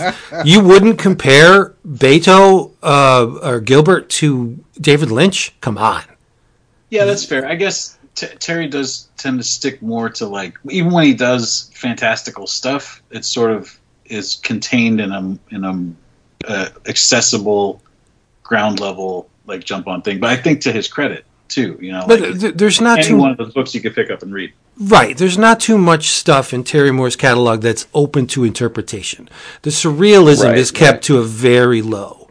I mean, when I, I can't even remember when it when he did get surrealistic or experimental. I, it's just again, I don't want to compare the two because they're they're they're all very fine creators.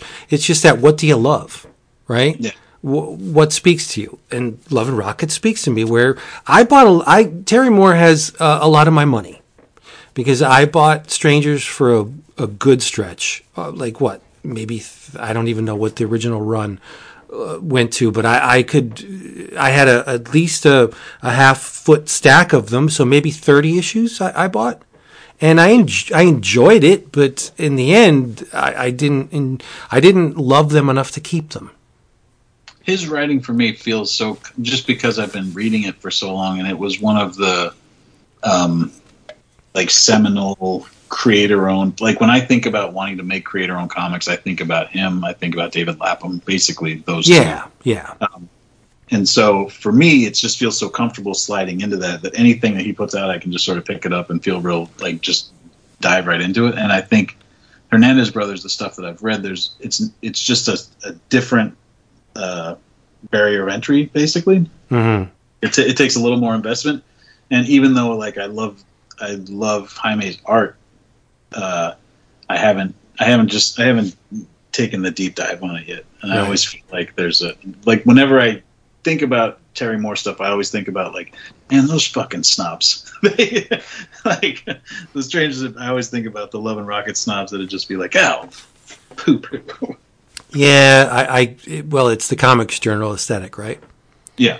Well, they they they foster that whole way of thinking. But um, speaking of of So da- the TCJ wasn't a fan of Terry. oh no, I think they. Um, I don't know if if if it depends on who wrote the review, right? Because there was a bunch of people. I, I could. I don't remember reading scathing reviews of of strangers in the comics journal, but I I, I don't know. I can't I can't. I'd have to to you know go scan the back issues. Uh, I don't know. But uh, speaking of David Lapham, did you were you ground floor on Stray Bullets when it came out? Um, I think I was issue three or four. Whenever it popped up in Wizard, then I got that whatever the newest issue was, and then and went back from there. I can remember it, it was probably one of the more shocking first issues I've ever read because I can remember I I, I really loved David Lapham from the Valiant days, and then uh, Jay told me I was going to get a chubby Warriors of Plasm. Like I I loved his art, and but it was a very it was in a very particular vein with the Valiant, right? And and the the just oddball quality of Warriors of Plasm. And I'm like, all right, Lapham's on his own book. Here it is. I'm gonna read it. And I'm like, what in the hell did I just read? Hmm. What is this? It is it is so far removed from everything I've come to know about this man. And I I loved it, but man, I did not expect that. I it It was a- shocking. It was at a time when people were doing that, like that was basically his Youngblood or his Wildcats or what. Like he was on a superhero thing, and then he did his own book, and that was Stray Bullets. But I remember after Stray Bullets, I just assumed everybody that made comics had that in them. You know, they're just like, oh, he can make a comic. He could probably do his Stray Bullets, uh, and not everybody has that in them. You know, like Right. Yeah. good at drawing. But to be very honest, the stray bullet stuff is light years ahead of anything he did at Valiant and and uh, the the plasm stuff. Like yeah, that stuff's great, and and he, it made me fall in love with him. But then you know the the the stray bullets, just the the way he manipulated the the narrative and the characters are great, and Amy Racecar and just the just the the um, weird, dark look into like the seedy group of people that, yikes, it was, it, it, it just spun my head around. And it's like, I didn't know that he had that in him. You couldn't tell that he had it in him from the stuff that Mm-hmm. came before. It was just, ugh. One of the I- more I- shocking issues I've ever read. I have to credit uh, my love for Stray Bullets to Ron Richards of uh, I Found Oh, It. right, right, yeah. Yeah, he was. I mean, that's one of his favorite series of all time. And when Ron was, some some out there may forget that Ron was the COO of Image Comics for a few years, and um, and that he was instrumental in getting Lapham to finally finish the last arc of the original run, and then they released that awesome collection, the uh, Über Alles edition, which collected all of Stray Bullets proper. Yeah, I need And that. yeah, uh, yeah, I don't know if it's it may be out of print. I don't. I don't. I mean, I'm not I sure. think it was just solicited about two, three months ago. Oh, they put it back or in print? Oh, cool. resolicited. Yeah. Yeah, yeah, cool. Um, and then uh, and that came out at the same time that uh, Killers, the the the the, the next you know the new series came out, and then and then and then after that we've gotten Sunshine and Roses, which has actually gone on longer than the original Stray Bullets. Right. Not. Yeah. Yeah. Um, I'm glad yeah, he's so still I- doing it. I, I, yeah, no, for sure. I mean, and uh, he's a cool dude. I mean, he he's he's listened to our show before, and we've talked about the the, the book, and um, he's very accessible. I've gotten some art from him, but he's he's like very approachable and um, Well, very dude. very uh, self-effacing. He's he's not he's not one. He, he does not have an oversized ego relative to his own work. Um, so why can't and we get him? it- Why don't you get him on? Like why? I've I've I've suggested it. I, I I get the sense he's not. You know, he's one of those creators that's not real into hearing his own voice. I've never heard him. I don't. think. Yeah, um, I've definitely tried to. You know, I've put the offer, putting, I've put the offer out there a few times over the years, and he's never been like, you know, he's never said no, I'm not into it. But he's also, it's almost like whatever we're discussing at the time, he just acts as though I he didn't he didn't register the request. You know what I mean? Um, and that's fine. Like I can respect that. Like I'm not gonna like I'm not you know I mean can't can't pressure somebody. But yeah, we would love I would love to have him on. I, I think he'd be such a fascinating person to talk to about his career and Yeah. um, Innocence of nihilism has become a part of my lexicon. Ever since uh, he he used that uh, on the first um, Stray Bullets collection, like that, I, I, I love that phrase. Yeah. And- yeah, I think he's great. yeah. I think next time they're putting out a Stray Bullets, you should uh, give them the hard press because I feel like the the reach that your show has would would make an actual difference to the sales of Stray Bullets. His art sales are dumb. Like he charges stupid low prices for his art. It's like no, I'm talking about like like 200 or less for a page. Oh, get out of here! Yeah, it's nuts. It's I got nuts. five for a hundred bucks one time, but they like they weren't Stray Bullets pages. It was just like random. You know, here's it from a Action Comics or here's a Daredevil page. Or it was just he called it his orphan sale, where it's just pages that didn't go together. I would I would pay good money for Juice Squeezers pages, Mm-hmm. like that Those goo- come sometimes. the goofy book that he did at Dark. Like, yeah, sure, I love his art. I think he's he's wonderful. Yeah, you can go to Stray Bullets Original Art blogspot.com shows you kind of old school it is. And uh, he's literally got like an old blogspot blog and he just has art up there with uh, you know like an uh, old html page and with the prices listed. And it's like you know i'm, I'm strolling now like stray bullets Sun- sunshine and roses page 160 bucks 150 bucks 150 bucks. Like yeah it's nuts. Um That's it great. really is nuts. So he was having a bunch of sales at one point, and I had bought a, a bunch of pages. I have a cover, um, and I I messaged him. I was just like, "Hey, are you okay? Like, what is everything all right?" And he was like, "Yeah, we're fine." I, I, I guess he just had a bunch of kids, and they all sort of went to college around the same time. Oh, nice. So he was he's always trying to sell that artwork. What cover do you have? Uh, it's from Stray Bullets, Sunshine and Roses. It was one of the more affordable ones because it doesn't have people on it, but it's the it's like the back seat of the, the car and the kids drawing the Sunshine. Oh, yeah, nice. Yeah. And Props to you. because they're small. oh vince i'm looking at juice squeezers juice squeezers pages right here How much? Uh, hundred bucks, hundred fifty bucks, hundred bucks. look at 100 that. bucks. Yep. I feel I can- like somebody went through and grabbed a lot of the super good bug ones. Uh, but yeah, I see those when I go on there and scroll around. He's got a ton of them. That is neat. Good to know.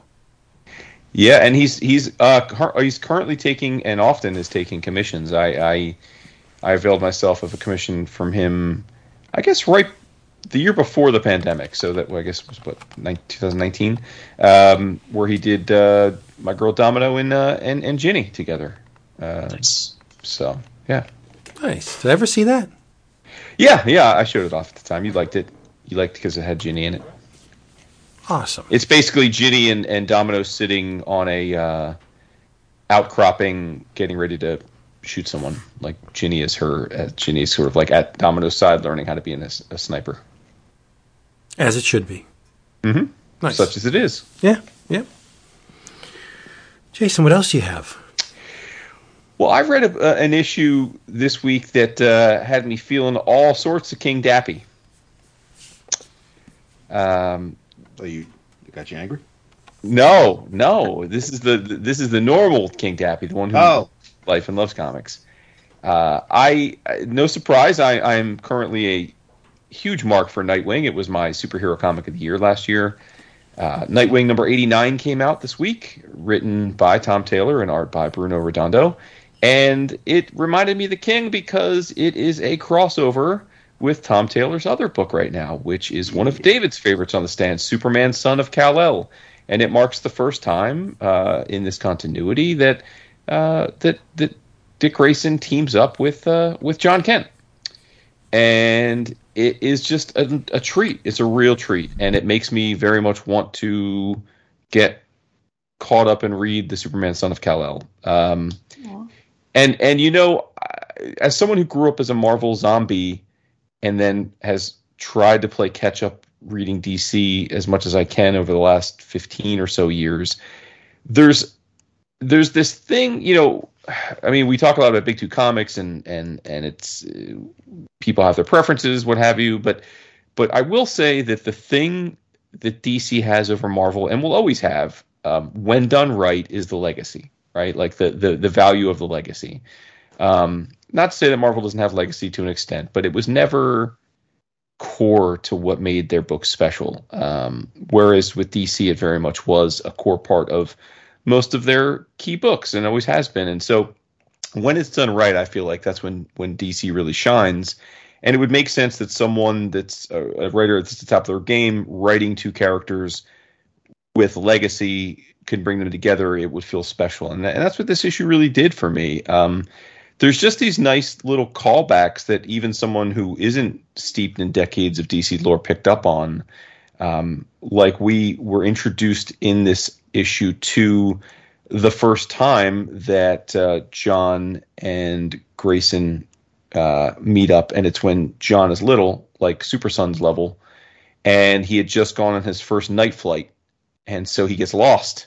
He can't find his way back home, and so Clark is freaking out, and he gets uh, Batman and Nightwing to help him look for for Jon, and they find him, and uh, and it's cool because like the Redondo draws Batman and Nightwing in their new 52 outfits which would have been right in terms of this continuity in terms of Jon being a kid. And like just little touches like that were cool. And then obviously this plays very much on the premise of of Dick Grayson who's in this continuity probably in his early 30s being a mentor for for Jon right which is a perfect conceptual continuity with how many decades of stories we have where Clark served as a mentor of sorts to Dick in many ways, kind of the yin to Batman's yang, giving him aspects of, of being a hero and a and a, a good person that, that that his adopted dad necessarily wasn't capable or willing to give him. And so there was just all the feels in this book. I thought it was really well executed.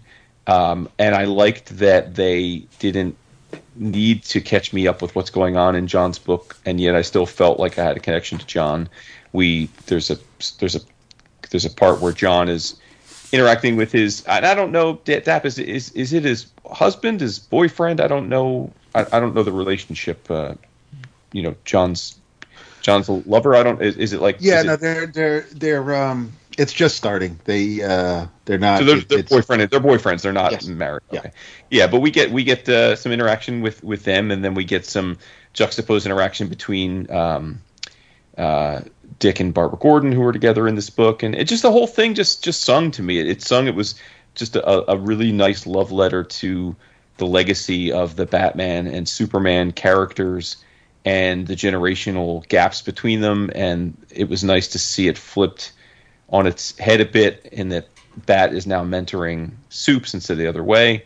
So I yeah, I just dug it a lot, and um, and like I said, it, it it it was kind of a reminder to me that that Tom is doing the the Superman book, um, and, and that I I do need to check that out too because I certainly like what I saw of the character in this issue. So and Redondo, I just think is leveled up to a point where he's just one of those like just pristine, super clean superhero artists that can be can and should be doing a superhero book every month for like the next twenty years. You know, he's he's yeah. I mean, he's he's like he's like a Jimenez or like a Pepe Larraz. Like just just have him do cool superhero books for the next twenty years, man. Like if he wants to go and get paid and get a get a get a bag by doing a, year or two of a creator owned with like Mark Millar or something and sell to Netflix, by all means. But but like make sure you come back and, and give me more superhero comics because the dude has just got such a beautiful line. So yeah, I really enjoyed it. I mean, Nightwing is just I'm gobsmacked every month when I read it because I, I sh- Nightwing shouldn't be a top of the stack book for me, but but it really is, and it's a testament to to Taylor and Redondo. That's awesome. Yeah, I'm hoping I'll be able to grab that uh, grab that issue from the shop since I found out after the fact. I, I found out that it's part one after seeing that part two was solicited in the following month. Yeah, I was going to say because I I I haven't been buying Son of Kal El, but I will be checking out issue nine so that now because I have OCD, I want to read one through eight before I get nine. so um, yeah, so It's a good problem to have. for sure. Neat. I got another manga anthology. Gobsmacked. Shocked. Yeah. this one is by uh, Tadao Tsuge, Tadow. who was one of the uh, the artists on uh, the great avant-garde anthology Garo. So I had to have this. It's called Slum Wolf. Uh, I'm not going to talk too much about the actual stories because it is um, it's pretty bleak, uh, very bleak, and uh, it, it's about a uh, a class of people that are pretty much the architects of their own broken houses. Uh, there's stories about gangsters and grifters and sex workers and degenerates and and and the codes or lack thereof by which they live but it's the stories impart a, a hollow bleak feeling very bleak uh, cold and, and it's fitting that they were created in black and white because this the world in that inhabits um, Slum Wolf is not a, a pretty place. So color has no place, and most of the book is sunless. Like the majority of it seems to happen at night. Uh, so sans light, right? There, there's it's it's it's very hard to read, and I've been I've been picking at it for a good month. Um, and I, I debated whether or not to bring it to the show because it's it, it's not a it's not a joyous experience. Um, these are stories about society's detritus, right? The cast-offs, the forgotten, um, and and Tsuge has a really cool way. Uh, there's a conceptual hook to this book where he will introduce characters and their faces are completely blacked out. Um, and at best, faces have a very rudimentary um, uh, ap- approach. The, the he doesn't get too detailed. It's just uh, bare minimum markings to delineate uh, the facial features on these characters, and that's that's intentional because these are the invisible people, the the the the, the ones that populate the background, the the the scenes uh, uh, of other people's lives. Right there, there's one story that that pretty much trails through the entire book of uh, a salaryman, a, a man who worked at a job for a good amount of years, and and he wasn't downsized. He was just pushed into the shadows. Like his he was relocated from the central hub of wherever it was that he worked to the sticks. You know, yes, thank you for serving us. We still have work for you to do, but not essential work. Like he never did anything of of of great import, but he wasn't a failure. Uh, he was mediocre at what he did. So he was employed, but didn't rise in the ranks to any significant degree. So in, in his, his older age, they, they kind of shunted him into the, the background, and, and here he resides. And, uh, again, not it's it's not one of those books that's going to instill any kind of faith in humanity in you because a lot of these people they're just not not nice people.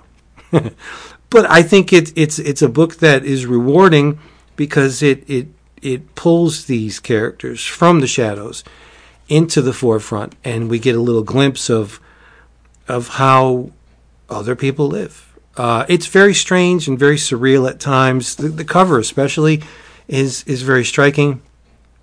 It's orange and pink. I'm a sucker when when someone will employ those two colors uh, exclusively in an image. It, it's a tough uh, palette to pull off, but I think the cover does it very well, and it, and it shows two hands. It's it's a a, memory one of the characters has of, of something that happened in their lives. And it, it, it's a pair of hands, and they're struggling with something that could be interpreted in a, in a number of ways. Uh, could be cloth suggesting some kind of imprisonment, could be intestines, which uh, imparts a totally different uh, feeling to the image. Um, I'll let you be the judge. You read the book but I think it's it's just amazing, uh, totally worthwhile experience. There is one section that is very intriguing to me. Like I said, all the facial features are very rudimentary, the the bare bones mark making, but there's one sequence in which uh, Tsuge goes in deep, and it's when two characters are are making love, or I shouldn't say that they're having sex, right? And it, and his lines are very.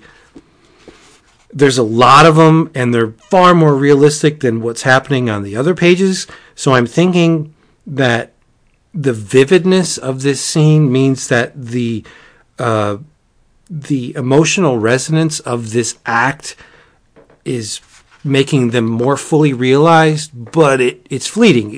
And then after they're done, he goes back to showing these characters with with very very you know uh, boiled down uh, essence of of uh, delineation. So I, I think this book is is wonderful. But again, I'm a sucker for the avant garde manga and. This is published by the New York Review of Book. Uh, no, sorry, New York Review Comics, it's a, a thick ass anthology. Um, there's a extensive back matter, matter by Ryan Holmberg, who has translated um, and delineated uh, in text form Tsuge's work in the past. It puts everything in perspective. Um, Garo, all of the stuff that you need to know uh, to flesh out the meat of this book. I think it's a wonderful book. It's twenty two ninety five. You need it. Um, yes, but you're not going to do hopscotch, or or you know, climb to the roof of your apartment building and, and proclaim your love for the world after reading this. It's it's not it's not a fun read, but I think it's a necessary, uh, essential read. Who wants to read just bright and cheerful all the time? I don't. Um, if you need something off the beaten path, I suggest you get this because it is uh, a glimpse into worlds that hopefully none of us inhabit.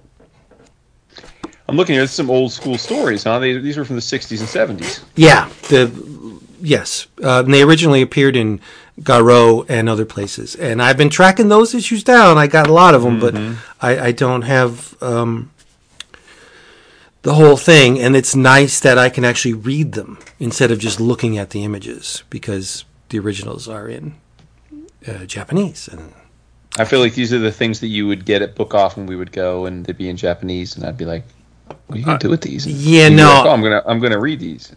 I never scored a, an issue of Garo. Oh, okay. From right. Book Off. Um, at uh, Heroes, I bought uh, a bunch, but yeah, no. Uh, the closest book off comes to the avant garde is Comic Q, and I, I found a number of those uh, there, which I'm thankful for. But this is this is the the progenitor. This is the OG uh, stuff, and keep it up, Ryan. G- give us more of this because um, this this stuff that lights a fire. It's it's extremely well done. Nice. Yeah. What else? You want to drive this bus home, or we have more stuff? I got one that's sort of like a. it's definitely not in your travels because I was disappointed. Oh, Um, Yeah, I, it's funny you mentioned that because this week I had a lot of false starts.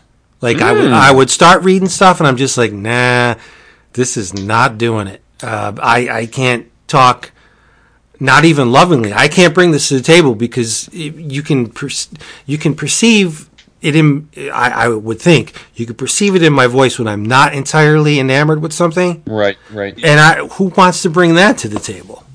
like a tentative, no heart, no, your heart's not in a recommendation. Right. Like, this is okay. Like, yeah, this is okay, but there are a lot of better stuff out there. You know, like, uh, who wants to listen to that shit? Yeah, this thing that I'm talking about, and it might just be because of the format that I read it in. Uh, it's Baby Teeth Volume Four, um, and I was a volume four. Jesus. The, yeah, it's the last one. I was a big fan of the first uh, volumes of Baby Teeth, but I read them in that big Baby Teeth Year One hardcover, where it's like the first half of Baby Teeth, basically. Then they put out three as a trade, and I read that, and I had read the original one recent enough that I that I kept up with it. And when I was when I went to read this one, now it's been a couple years, and so I had to really think back on it and flip through the last trade and, and try and get my remember who all the characters are and what was going on. So that might have something to do with it. But my main issue with it is uh, this Baby Teeth is the story of um, a girl who gives who as a teenage mom and she gives birth to basically the Antichrist. It's like Rosemary's story from Rosemary's Baby, right? Like basic, like. It's like that in like a Y the Last Man. Mm-hmm. But like now she's got this Antichrist and she doesn't want to let it get killed, so she's going to go on the run to to protect the baby. Mm-hmm. Uh, it's actually very Y the Last Man, um, but it has demons and, and the devil and stuff. Um, and I really like the format of of the the original issues. Like I thought Donny Cates was really doing good cliffhangers and good like character stuff. And I feel like a lot of that's still here, but my main issue with it is the the the very first issue starts with this is a mom reading or like uh, tr- dictating a, a letter to her baby who she's like i'm not going to live to see you grow up so this is let me tell you about your family and how we got to this point and a couple times in the run of the book they've sort of gone back to that motif. Um, and in this book they do too. And like that's obviously like the the narrator that you're using to tell the whole story. Um, but then it was almost like it got a little too nostalgic because in this fourth volume like everybody starts sending letters to this baby. Like Mm. his aunt gives him a letter. Somebody like his mom passes him. Like she has a second letter. Like it's just like uh they they know it's the end of the series and it got just a little too schmaltzy which i think was weird because the what i liked about this book was that it was real. Like anybody could get it at any time you know Mhm. it's just sort of like fun pulp storytelling and and uh and, and that's what i liked about it. But i guess when you're doing a book that's about family and about characters, it's easy to sort of fall in love with that family and those characters and and, and want to make sure that you give every one of them like that, you know, full house moment where Danny Tanner puts his hand on the little Danny Christ shoulder. Um, but yeah, it, uh, I, I wish I liked this ending more. I, I do still recommend the beginning of it. I guess I, mean, I don't know how you do that. you should read the first two of these because they're great. Um, but yeah, I, I, I, I guess I would have liked to see it go out a little differently. But that's you know, that's comics. Um, and I I guess the other thing that, that bummed me out about it was they kept doing the thing where you they would do page turn reveals, which I thought he was great at in the beginning of this thing, but like three times in this volume, the reveal was that big pink demon. Um, like every time there was some sort of like, oh no, I bet you didn't think this was going to happen. It was that same demon. You're just like, ah, Mhm. always expecting him to pop in and save the day now if that's what happens. So he looks like Cringer, but he's a demon. Hmm. Um, yeah, so Baby Teeth Volume 4. As one or two. I, I haven't tried that, but I, I'm down with the Antichrist. Yeah, yeah, yeah. I wish it would have. I wish they would have landed that plane a little, a little more smoothly because I, I would have loved to recommend it to people because I'm always looking for.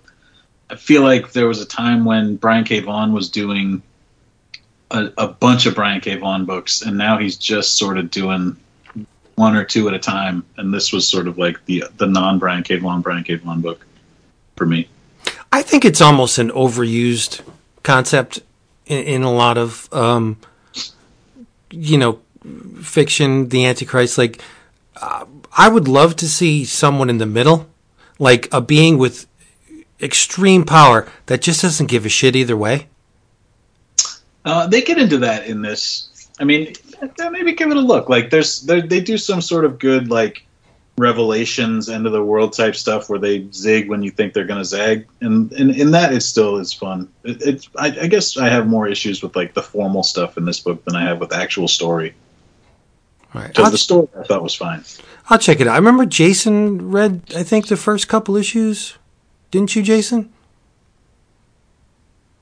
Sorry, I was on mute. I read the first arc. Yeah, I, I read the um, and I, uh, yeah, I don't know. I didn't stick with it because I, I just, I, I guess for me, I was like, oh, this is Rosemary's Baby. Okay, and then I was like, uh, and so I didn't, I didn't really, I guess, stick around long enough to realize it was going to be a grand adventure and she was going to try and protect the baby. So, um, and and I, I, I don't want to besmirch, but I'm I'm not the biggest fan of of the writer. I, I. yeah, I, His I- persona I have more of an issue with than his writing. I think I, I generally because like we both like crossover a lot. yeah. Oh wait, is Cates right? Baby teeth? Yeah. Oh snap! Oh, I forgot. I thought it was Josh Williamson. Oh, okay. No, that one's uh, birthright. Uh, oh, I'm confusing the two. Okay. Oh Yeah. no, I, I got no issues with Cates at all. No. Okay. Um. Yeah, you're Oh, nuts well, for then- not reading Birthright. It- Okay. it's it's it's great. Yeah, and you went hard on that, Vince. I remember. Oh yeah, Yeah, Love I'm just not a Josh Williamson fan generally. Like, I don't, I don't know, I don't resonate with him. But oh no, okay, so so yeah, no, I, I guess I just lost track of Baby Teeth then because I no, I've, I don't think I've ever read anything by Cates that I haven't enjoyed on some level. So, uh, yeah, okay, They're they're gonna put it out in a couple of like they did that first volume as a hardcover. It's the first twelve, and then they'll put out a second one. So uh, I would recommend if you want to give it a look, check those. yeah.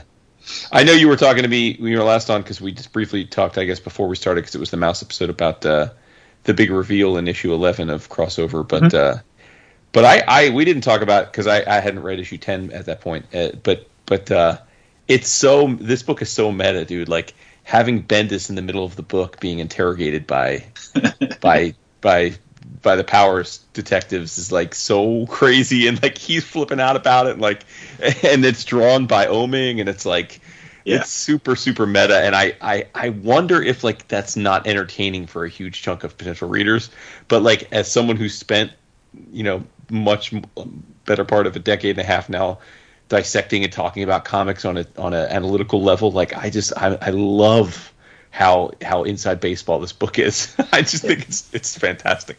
But I don't know that like if I'm just an average go to the shop on Wednesday comic reader if, if I get it at all. If it's not like like sort of going over my head, I don't know.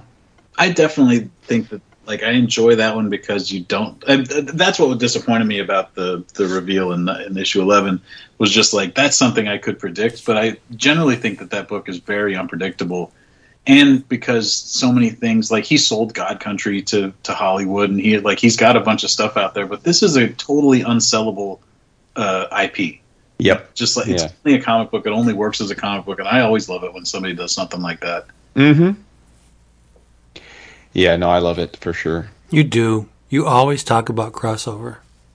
I, I yeah, well, I mean, I, yeah, It's the top of the stack book for me. yeah. I, I think it's I think it's definitely one, was one of the well, it was my comic of the year last year. So I mean, there you go. Nice. Nice. All right, people. Hey, if you enjoyed all of this stuff, there's more. Facebook, Reddit, Instagram, Twitter. Check out our Patreon page, patreon.com forward slash 11 o'clock comics. There's a whole lot of shaking going on over there. Um, yeah, just get this. Well, you probably already know this, but you can get this wherever good podcasts are gotten. And you're um, wanting of more book, please head on over to our sponsor, Discount Comic Book Service, dcbservice.com, and just reap the rewards of massive discounts from Image. Grip of the Combinat will cost you $10.19. Crazy talk.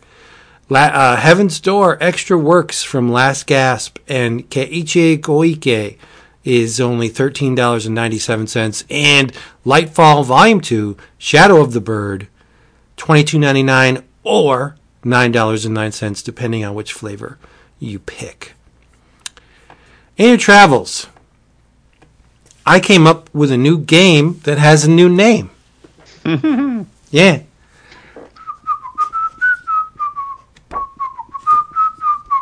Nice. I'm calling it Rando Comica. and it's exactly what it sounds like. What I did was I shimmied on over to a box that I had shunted to the side of the room. I took the lid off, stuck my hand in, pulled out a book, and I said, All right, I'm going to talk about that.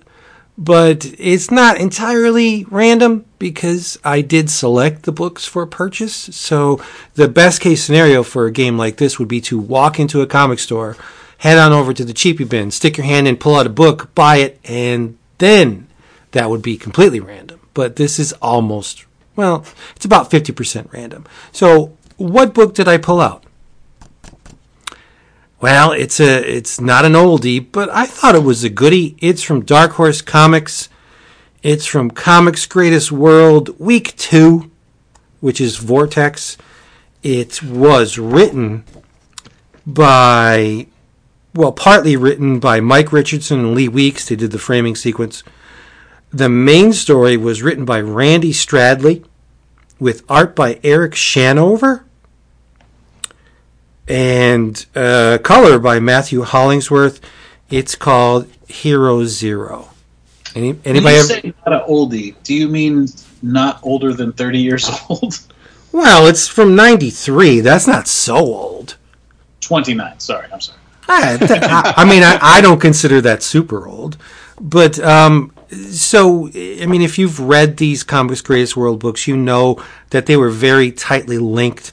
So there's no resolution here per se. It continues into another book, which would be King Tiger, uh, with a great Geof Darrow cover. But uh, Hero Zero, it's basically a take on the Ultraman mythology you got a kid, David McRae, who can at will transform into a giant Ultraman esque character. Uh, it looks like a bit of a cross between Iron Man, Ultraman, and and I don't know. Um, but I mean, and what does he do? Well, he lives near a uh, a research center. It's in Nevada, Cinnabar Flats, and there's some shenanigans going on at the, the research center. There's a, a a a vortex within the research center. That's this distorted veil of space time, and supposedly it, it erupted in, in 1947. Wink, wink. But um, these three rejects from Zardoz uh, with like soup. You know, you've seen Zardoz with Sean Connery with the with the toga esque goofy thing, and they they want something from this vortex, and it spits out a dragon in the traditional Chinese dragon uh, aesthetic, and Zero fights the dragon, punches it, and it shatters and releases these four or five little uh, Oni looking characters, and then it ends. Uh, so not much in, in terms of story, but the art by Eric Shanower is great, like really nice. Even the Lee Weeks, well, not even, but the Lee Weeks page page is really good. But the Eric Shanower page, Shanower pages are just wonderful. he goes in super deep on the detail. Uh, the interior of this this Cinnabar Flats uh, army base is very cool. Uh, there's a page that looks like it took him about 24 hours to draw.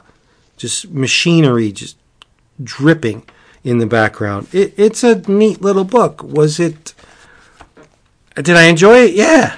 The the dragon's amazing. In terms of art, it was a, a win, but it's it's nothing that I haven't read before. So yeah, um, not a whiff, but not a home run either. Comics Greatest World, Hero Zero, uh, which is week two of the Vortex. I think they've collected these things in a I know that they've uh, they've done the omnibus format. yeah, but they're small. Yes, well, yeah, smaller. Yeah, kind of neat. I, I think I have them all. Some of them go for okay money. I think the barbed wire and the ghost go for and the ghost, yeah, yeah. X maybe because of the Miller cover. But I mean, yeah, there there were some that. um I mean, I enjoyed it. I was there every week. It was a buck. What the hell, man? Sixteen pages, nice cardstock cover. It was. uh I was. I was there for it. It was easy to add them to your stack without feeling some kind of a bite. Right. I mean, Dark, Horse did. I mean, they they weren't trying to reinvent superhero comics. They were just like, you know, this isn't their forte. You know, if, if you love aliens and Boris the Bear, then they're your joint. But you know, so we want to branch into some comic shit, and it was it. If if you were a Big Two fan and you wanted to give Dark Horse some love or give them a try, then they were there for it. But um, it it it got a little unwieldy for me. It was just it, it. I don't know if it was too much or if it was because I mean I, I dug the concept. Every month it's a different neighborhood or, or, or section, and uh, and we just focus on on those characters. And um, I just I enjoyed being there on the ground floor to see what each. And same thing with Ultraverse. I mean I I was there when uh, whether you had Prime or or Mantra or uh, Firearm Solitaire. I dug it all, and and it, it some things stick, and some things you kind of just let wither and, and die out. But uh, yeah, I, I no, I, I I second it in your travels, man. I I I love coming across. I mean, I pick them up, but I always have a nice little smile and oh when I come across one in a back issue bin.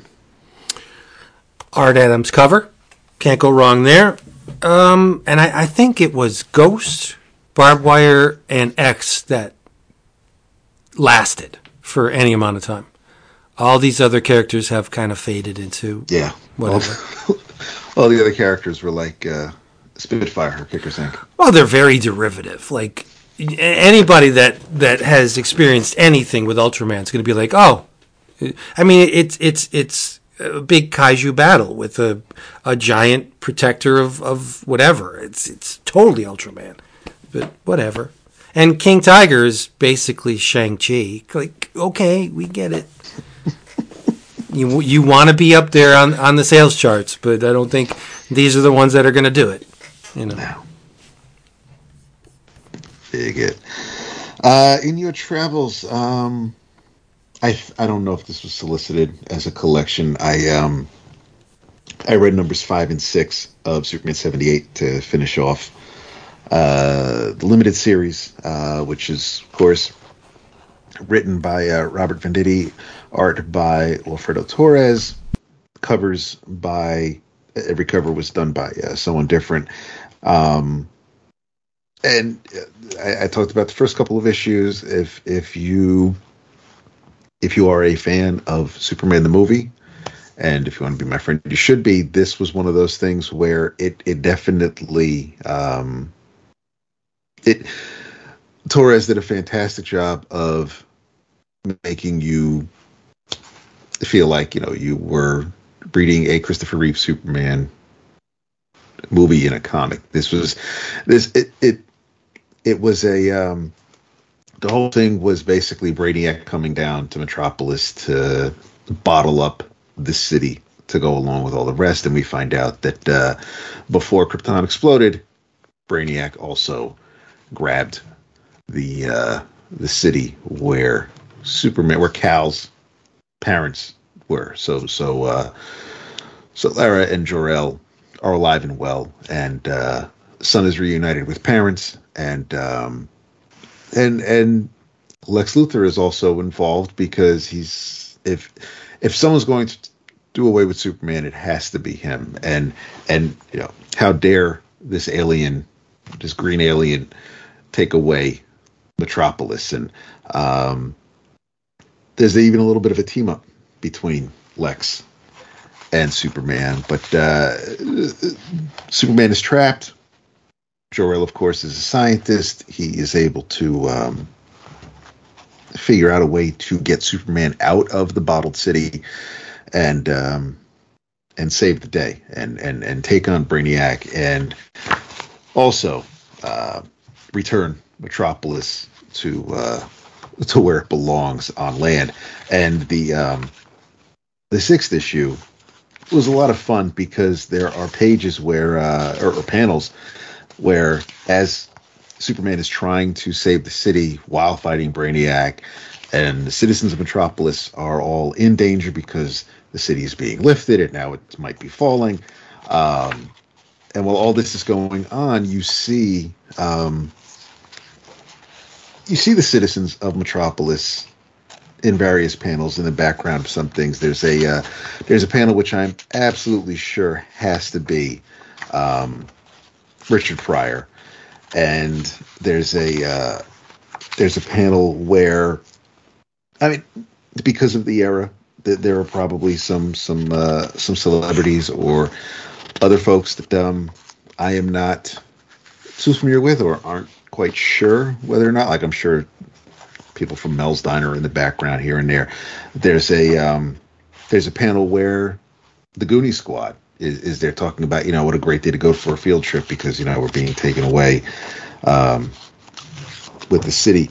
But I thought um, the, the you had Barney Miller and Fish and, and a couple other folks in the background. He just he had a lot of fun um, busting out cameos in some of these panels as the cities as as the people in, in the city are, are going crazy uh, since the sky is literally falling around them. Um, and it ends when when the story wraps up. It, it doesn't necessarily. I I wasn't quite sure how I felt when it was over. Um, when when when the story wrapped up because on on one hand it's it's kind of its own thing because the events in this don't necessarily they don't lead into any of the sequels um, but the way and it, and it doesn't end so that the status quo is put back so you could read this and watch superman and superman 2 and you know whatever happens in here would be a nice little side story and then go back to watching the movies and everything's fine. But the things that happen in this story um, would have likely come up or affected the sequels in some way, shape, or form. So it is its own thing. It's obviously based on you know the first movie and and how Donner and company set that all up. Uh, but it, it, it's not necessarily. It, this is more of a sequel to the first movie, but the events in this don't obviously don't play out um, in the following movies. But it, it was still a nifty little. Um, it was a respite from everything else that you know if, if you might be reading something heavy or or you just or, or you don't want to be caught up in continuity or or or find out whatever is going on uh, with the Avengers or the Justice League or the X. You just want something that is its own thing, can sit back, enjoy it, and, and it it's comfortable because you know the source material, you know where it came from. So uh, I I had a lot of fun with it. If um, if they do more, I, I'd like to see if they continue this particular story or if they may uh, kind of slide in a story that uh, takes place between uh, two and three, the the movies. But um, but I had I had a lot of fun with it. I thought it was uh, thought it was a funky little story. Um, I dug it, and it it just it, it when I finished each issue, I definitely kind of felt like turning on HBO Max and, and watching the old movie again. But uh, but yeah, if if like I said, I'm not sure if the collection has been solicited. If it has, um, grab it. Uh, if it hasn't, when it is, uh, grab it. I think um, I think fans of the character and of the uh, of the movies would uh, would enjoy it quite a bit. And that's, I mean, if you've watched the movies, you probably were already buying the singles, unless you're somebody who just has to only get the collections. But yeah, in your travels, Superman seventy eight by uh, Venditti, Torres, Bellaire, and company. Venditti. Um, well, I'm going to keep this D- DC train rolling uh, because in your travels, I hope you join me in enjoying uh, a, a, single issue of artistic spectacularity, and that is Justice League 2022 Annual, uh, written by Brian Michael Bendis, who is currently the scribe on the Justice League ongoing. But the draw for me, uh, and I'm sure many of you listening, is this issue was drawn by good friend of the show, Mr. Sanford Greene. Uh, Sanford and his crew just wrapped up Bitter Root. He's got some other things in the works that uh, I may or may not know what's going on, but I don't think I'm at liberty to say. But in the meantime, he was approached uh, by DC to do this issue. And uh, for those that know Sanford's career, he hasn't had a chance to do many of the, um, you know, landmark DC characters before, and he doesn't have the time to do uh, an ongoing book for them, but an opportunity to do an oversized annual featuring a lot of the key Justice League characters was right up his alley, and I know he had an absolute blast doing it. So super excited to see the uh, fruits of his labor, and man, oh man, was I not disappointed. Um, I am not at all current with Justice League, so uh, I guess there was a risk of jumping into but I didn't have a problem. Um, it reminded me of a, a more innocent time when we were youngsters and we just pick up a book off the shelves and it'd often be in the middle of an arc or you wouldn't really sit there and think, well, how did this team get together and what is why is this person on the team? It just was what it was. Like you it was a team comic, you there were members of the team, some of them you knew, some of them you didn't. You're like, all right, cool. I'm gonna go with it. And that's how this is. Um, the current incarnation, and I'm gonna assume this is the team within the ongoing, but maybe maybe not. But it's um, it's uh, Superman, Batman, obviously, uh, Green Arrow, Black Canary, Hawk Girl, Aquaman, The Flash, uh, and then the uh, the unusual members of the team right now are Black Adam, Hippolyta, and Naomi. Uh, which is another Bendis uh, creation, new new to the uh, world of the CW, has her own TV show now. Um, and um, in this issue, we get Vince. We start off with an OMAC, uh, a few pages. OMAC is uh, doing what OMAC does in the future, fighting the good fight, and he comes across Hawk Girl in some kind of suspended animation. Some kind of like stasis. He has no idea what to make of it, and uh, gets sucked back in a time vortex to the current time. And uh, he is thrust upon the Justice League, who are in the midst of having a party to celebrate the return of Wonder Woman. Uh, now, I have no, I had no idea Wonder Woman was gone, but apparently she was, and now she's back. So, Dap, is, is did Wonder Woman get killed or something? Are you aware of that? I, I, this is all new to me. I just went with it.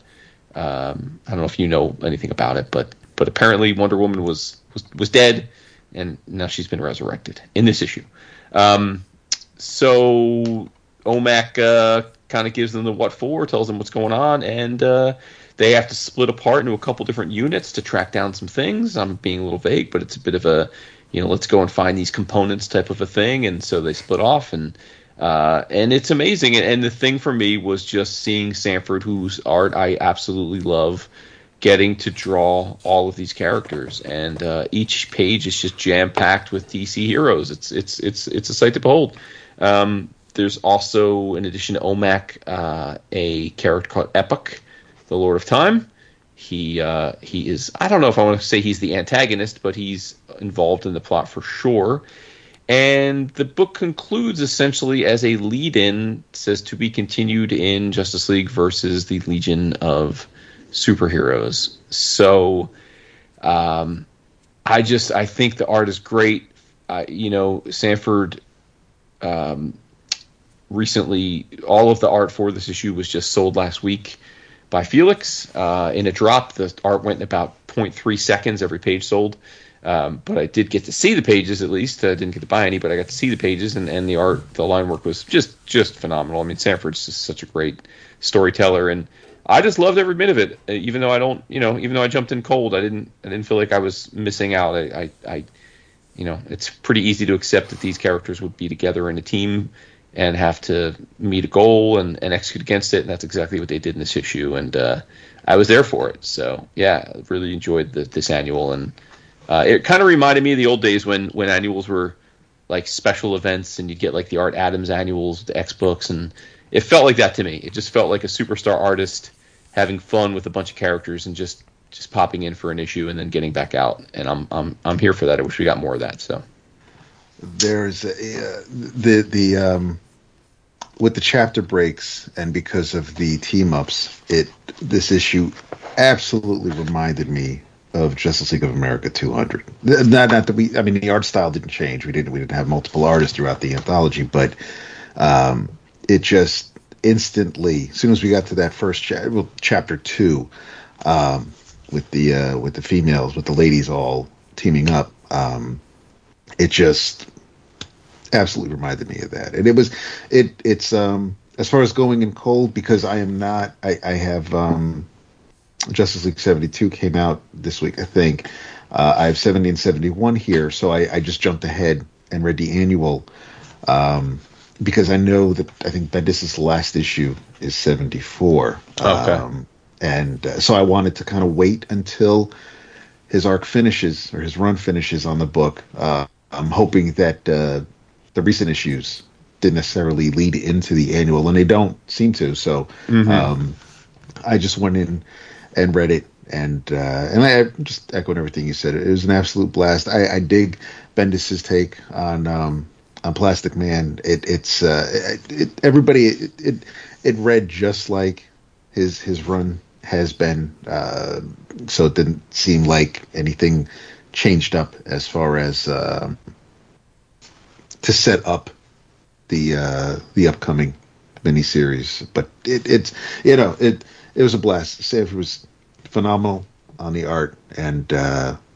and yeah, the um, it just I mean the colors of it, the the, the line work, it just it had it, it had an old timey feel in a good way, and it, it it it was it was a joy. I um I really really liked it. So yeah, I'm I'm glad you dug it. Yeah, and for those that don't know, Naomi's name is Naomi McDuffie in honor of, of Dwayne. So yeah, that's another reason to love the character and read up on her if you're not familiar. So yeah. Uh, I think we're gonna do a DC Orama. Does it have to be word? Nah, nah. Three's good. Three is the magic number. All right. Uh, sure. Uh, the most unnecessary in your travels ever on this show. Uh, check out the Human Target. Uh, yes. It's uh, I think it's my favorite Tom King since The Vision. Um, and that was the one where I was like, "Oh, who's this guy? This is incredible." Um, and this one I think is probably even so far better. I mean, we'll see how, how it all wraps up.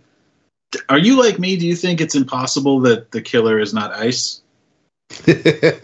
oh, I mean, I think I, she's definitely someone I think it, it could be for sure. I mean, I do seem he's, yeah. he's making it.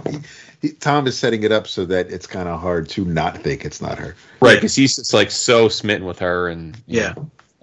Like if it, they're going to really have to pull some tricks to make it uh, impactful, whoever whoever the killer is, if it's not Ice, uh, I mean, we shall see. Uh, yeah. But yeah, uh, he's doing great work, and fucking Greg Smallwood, Jesus Christ, right? Like it's just, uh, it, it's like he does a thing that's different from like. It's I don't even do the same job that he does. Like this is a whole different world. he's on some whole other over there shit. Uh, really great, like I like when he does the he'll go on Twitter or Instagram and like show you know what influences he's pulling from and yeah I, it's stuff that you wouldn't expect like when he talks about like the backgrounds from uh, 101 Dalmatians and you're just like oh Jesus Christ like what what what a smart idea to pull that sort of stuff into superhero comics. Um, and and I feel like one of you guys talking about it a couple weeks ago called it a romance comic. Um, and that's definitely what it is, especially the last couple of issues. Like it's just uh, it's like a super romantic comic. Not that I'm you know like an expert in in romance comics, but I, I haven't read one where it's felt this uh, it, a superhero comic that's felt this sort of like adult romantic um, in in a long time, if ever. Mm-hmm. Read Human Target. Uh, you already are if you listen to the show, so forget I said anything, but read that. Ha. It's funny you, you mentioned the romance comic angle because Tom just announced he's doing a romance comic uh, called Love Everlasting with Elsa Charretier. Charretier? Charretier? Yeah. Well, yeah. I mean, if anyone can do it, I trust them. Yep. Substack. This Substack, I don't know. I Got to get on it, Tony. Listen, I- I'll be honest, and, and I, I'm not putting any. I mean, I guess I'm about to put a lot of our friends on the blast, but like, they're all getting a huge bag love it. to, to put out an email, and I think that's cool. Yeah. And it looks like they're all following the same model, which is like I'm going to put a comic out on Substack, but I'm going to then immediately print it an Image. so so like I'm here for it, but I, I to your point, maybe which is what you're going to, I would be fairly shocked if whenever the grant money and term of the grant runs out that a lot of these continue. I, I I don't see it being something that like permanently changes the face of the way creators interact with their fans. Yeah, I 100% agree with you. I'm very happy that everybody that got the got the money got was able to get that money and then can just make create their own comics with it, which is like the dream. You know? Yeah. Um, but it's not a format that like I love it when like Scotty or whoever will go on and and do an interview and they're just like the possibilities for the way to present comics on this thing and I'm just like what are you talking about? I got the Brian K. Vaughan newsletter because he's doing a, a new book with Niko Henrichon and the format is just in the email they just send you two pages, not even a full chapter. They'll just send you two or three pages of a comic a week. Right. It's just like, what? Uh, I mean, this is not how I want to read this comic. I guess I will just sit back and wait uh, for the thing to be done. Mm-hmm. I guess it's maybe uh, being somebody who who makes comics. I sort of am not impressed by seeing a comic come in two pages a week because that's how we do. So maybe I'm just maybe if it wasn't my experience already, it would be novel. I don't know. Uh, I, I can't wait to read that Uh, book. Uh, I haven't paid money to any Substack yet. I I just don't like. I was talking to somebody earlier today that was, that was paying for the Scott Snyder one, and they said they were getting a ton out of those classes and stuff like that. That seems like an interesting. Well, that's different, right? Yeah, I mean, Snyder f- is trying to do something different. He's actually trying, like, he's not, which, so I, I and I applaud him for that, and, and that that would seem to have its own utility. But, but most of them outside of Snyder seem to have jumped into the same kind of model, right? Which is like, all right, I'm gonna spill my guts out to you about my process and my my my life my life uh, angst and uh, and all that, and then I'm gonna give you a comic as well. The like, part I actually like. Uh, It's just the comic delivery I don't think works. Mm-hmm. no, I'd be interested in reading some of their inner monologue, but I don't want to pay ten bucks a month for that. So, right. But God bless. I'm glad they got that money. not that there's anything wrong with paying ten bucks a month to support your favorite creators. so, Well, there you go. We hope you enjoyed this. Uh, come back next time because we'll have more of the same, just without Tony, maybe. And we love him so much, and we thank him for being here with us. Thank you, Tony. You're welcome. Always, the door's always open for you, you and your dogs. yeah, what do we got coming up from you- from you, Fleecs? What, what's what's, what's in the hopper? Um, what can I talk about? Uh, well, we announced in the back of the last Stray Dogs, um, I'm doing a book with Tim Seeley called Local Man. Yeah. Uh, we're both writing and we're both drawing. And I'm doing a book with Chris Moreno called Crosshairs, which is sort of my next, but not my last, uh, like pet exploitation. That warms my heart because Chris Moreno, I mean, I hadn't thought of him in years, and Yeah. he was like part of the crew back in the day, like Windy City Comic Con, and like he was part of the whole like Norton crew, and and and I I thought he was fun dude to be around and a talented cartoonist, and I just I literally hadn't thought of his name in a long time. I don't know what he's been up to if he if he left comics, but glad to see that you're uh, you're you're bringing him back into the fold. Yeah, yeah. He's uh, he worked in the studio with me for years. He's one of my best friends in comics and, and in, in real life also, I guess. Um, I guess. but uh, yeah, yeah. We've we've been wanting to make something together forever, and finally, it seemed like a good time for it. He's been working in animation for probably the last ten years. He Got worked on Muppet Babies, and he, right now he's working on that Spidey show where it's got like Miles and Spider Gwen and and Spidey and their Oh yeah, yeah. little Miles the looking kids Yeah. comics. Yeah. Um, so yeah, but yeah, we're doing a book that's like a a rabbit revenge story. Uh, it's going to be like a super gory, super cute. You know, we're excited about it. Nice. Um, oh, and I put listen, Tom King, author of the Human Target, when he gives shouts outs in his comics, you guys are just like, "Oh, did you read Batman?" Everybody showed up inside of it. I'm throwing your family in Stray Dogs. It's an area Damn right you are. show. Dap, Dap, Oh, Dap mentioned it. yep. Oh, did you? Yes, I did. I? This is my fault. I God, gotta man. Well, you are the you are the best, Tony. So, what more can we say? Uh, keen-eyed uh, 11 o'clock fans would notice in in the end of Stray Dogs issue two, uh, some familiar EOC family members show up. There's a Renee, there's a Jackson, not named in the book, but one of the characters in the script is called Vince. I just didn't want to be like, my name is Vince. Hello, everyone. Yeah. so Um, well, I mean, he, he could. They could have. Um, had a little name tag.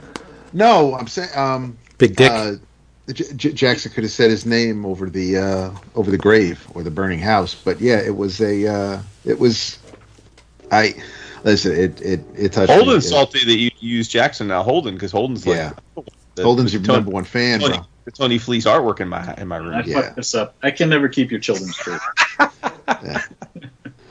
I mean, Re- Re- Re- Renee's feeling some kind of way because you know, obviously, you, you guys I Trish works digitally, but um, yeah, I just uh, no, it was it, it, it was great seeing that. I smiled. Cool. Well, yeah, I was thinking about you guys. I was specifically thinking about Tom King. Thank you guys for Tom. Like, hey, It's true. He did have us killed off in a Batman issue. Yep, by the Joker. Okay, buddies, we're out of here. Come back soon. We'll be here. Thanks to Tony. Say goodnight. Tony, this is the part where you sing.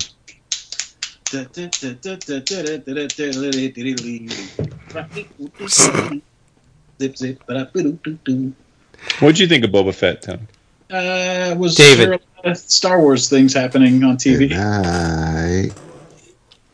I thought it was fun.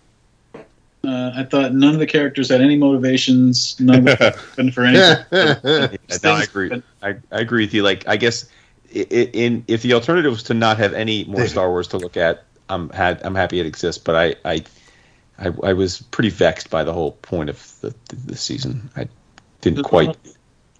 It was like they quite- just threw like the number of minutes on the ground in front of them, and then just like sprinkled action figures out on it, and wherever they landed, that's where they would put stuff. They're just like, yeah, It's just really weird to me because Filoni's so tight as a storyteller, and I mean he's he's made hundreds and hundreds of in continuity stories that are seemingly like have a point. It's Yeah. interesting that I don't know. Yeah, this one got away from them. yeah, maybe they're just busy. They're doing a ton of stuff. Yeah, it's true. They are busy now. Like he and Favreau are like the official official heads of Star Wars these days. So I guess they got a lot of shit to do. It did make me doubt him a little bit. I remember when he said all that shit about Phantom Menace or whatever last year on that behind the scenes thing. Everybody's like, "Oh, he really understands the prequels," and I was just like, oh, "Maybe this guy just likes the prequels, and maybe, maybe we were giving him too much credit." You know, like Yeah, he yeah. got a good one off, and we're just like, finally, someone figured out the prequels. And I was like, ah, the prequels, you know, for what they were. I don't think we need to put them on a giant pedestal and say somebody that loves them is also the genius behind the best Star Wars. Like, maybe two things can happen at the same time. It's true. Uh, next week, boys and girls, uh, book of the month. Oh damn. Fist of the North Star. Yeah, because it's Oh, that's right. February. It's a February's short month. short month. That's right. yep. Damn. Ochre. Cracking. Well, I got the book sitting right here. I'm looking at it, so Yeah. I haven't Nice read it yet. Though. All right. Look forward to it. Have you read it before, Tony? I read the Viz comic back in whenever that came out in the '90s, and it was like the craziest. It was, you know, I had seen American superhero comics, and I saw that. I was just like, "What the fuck is going on over there?" These people are crazy. Very nice. That's it for that one.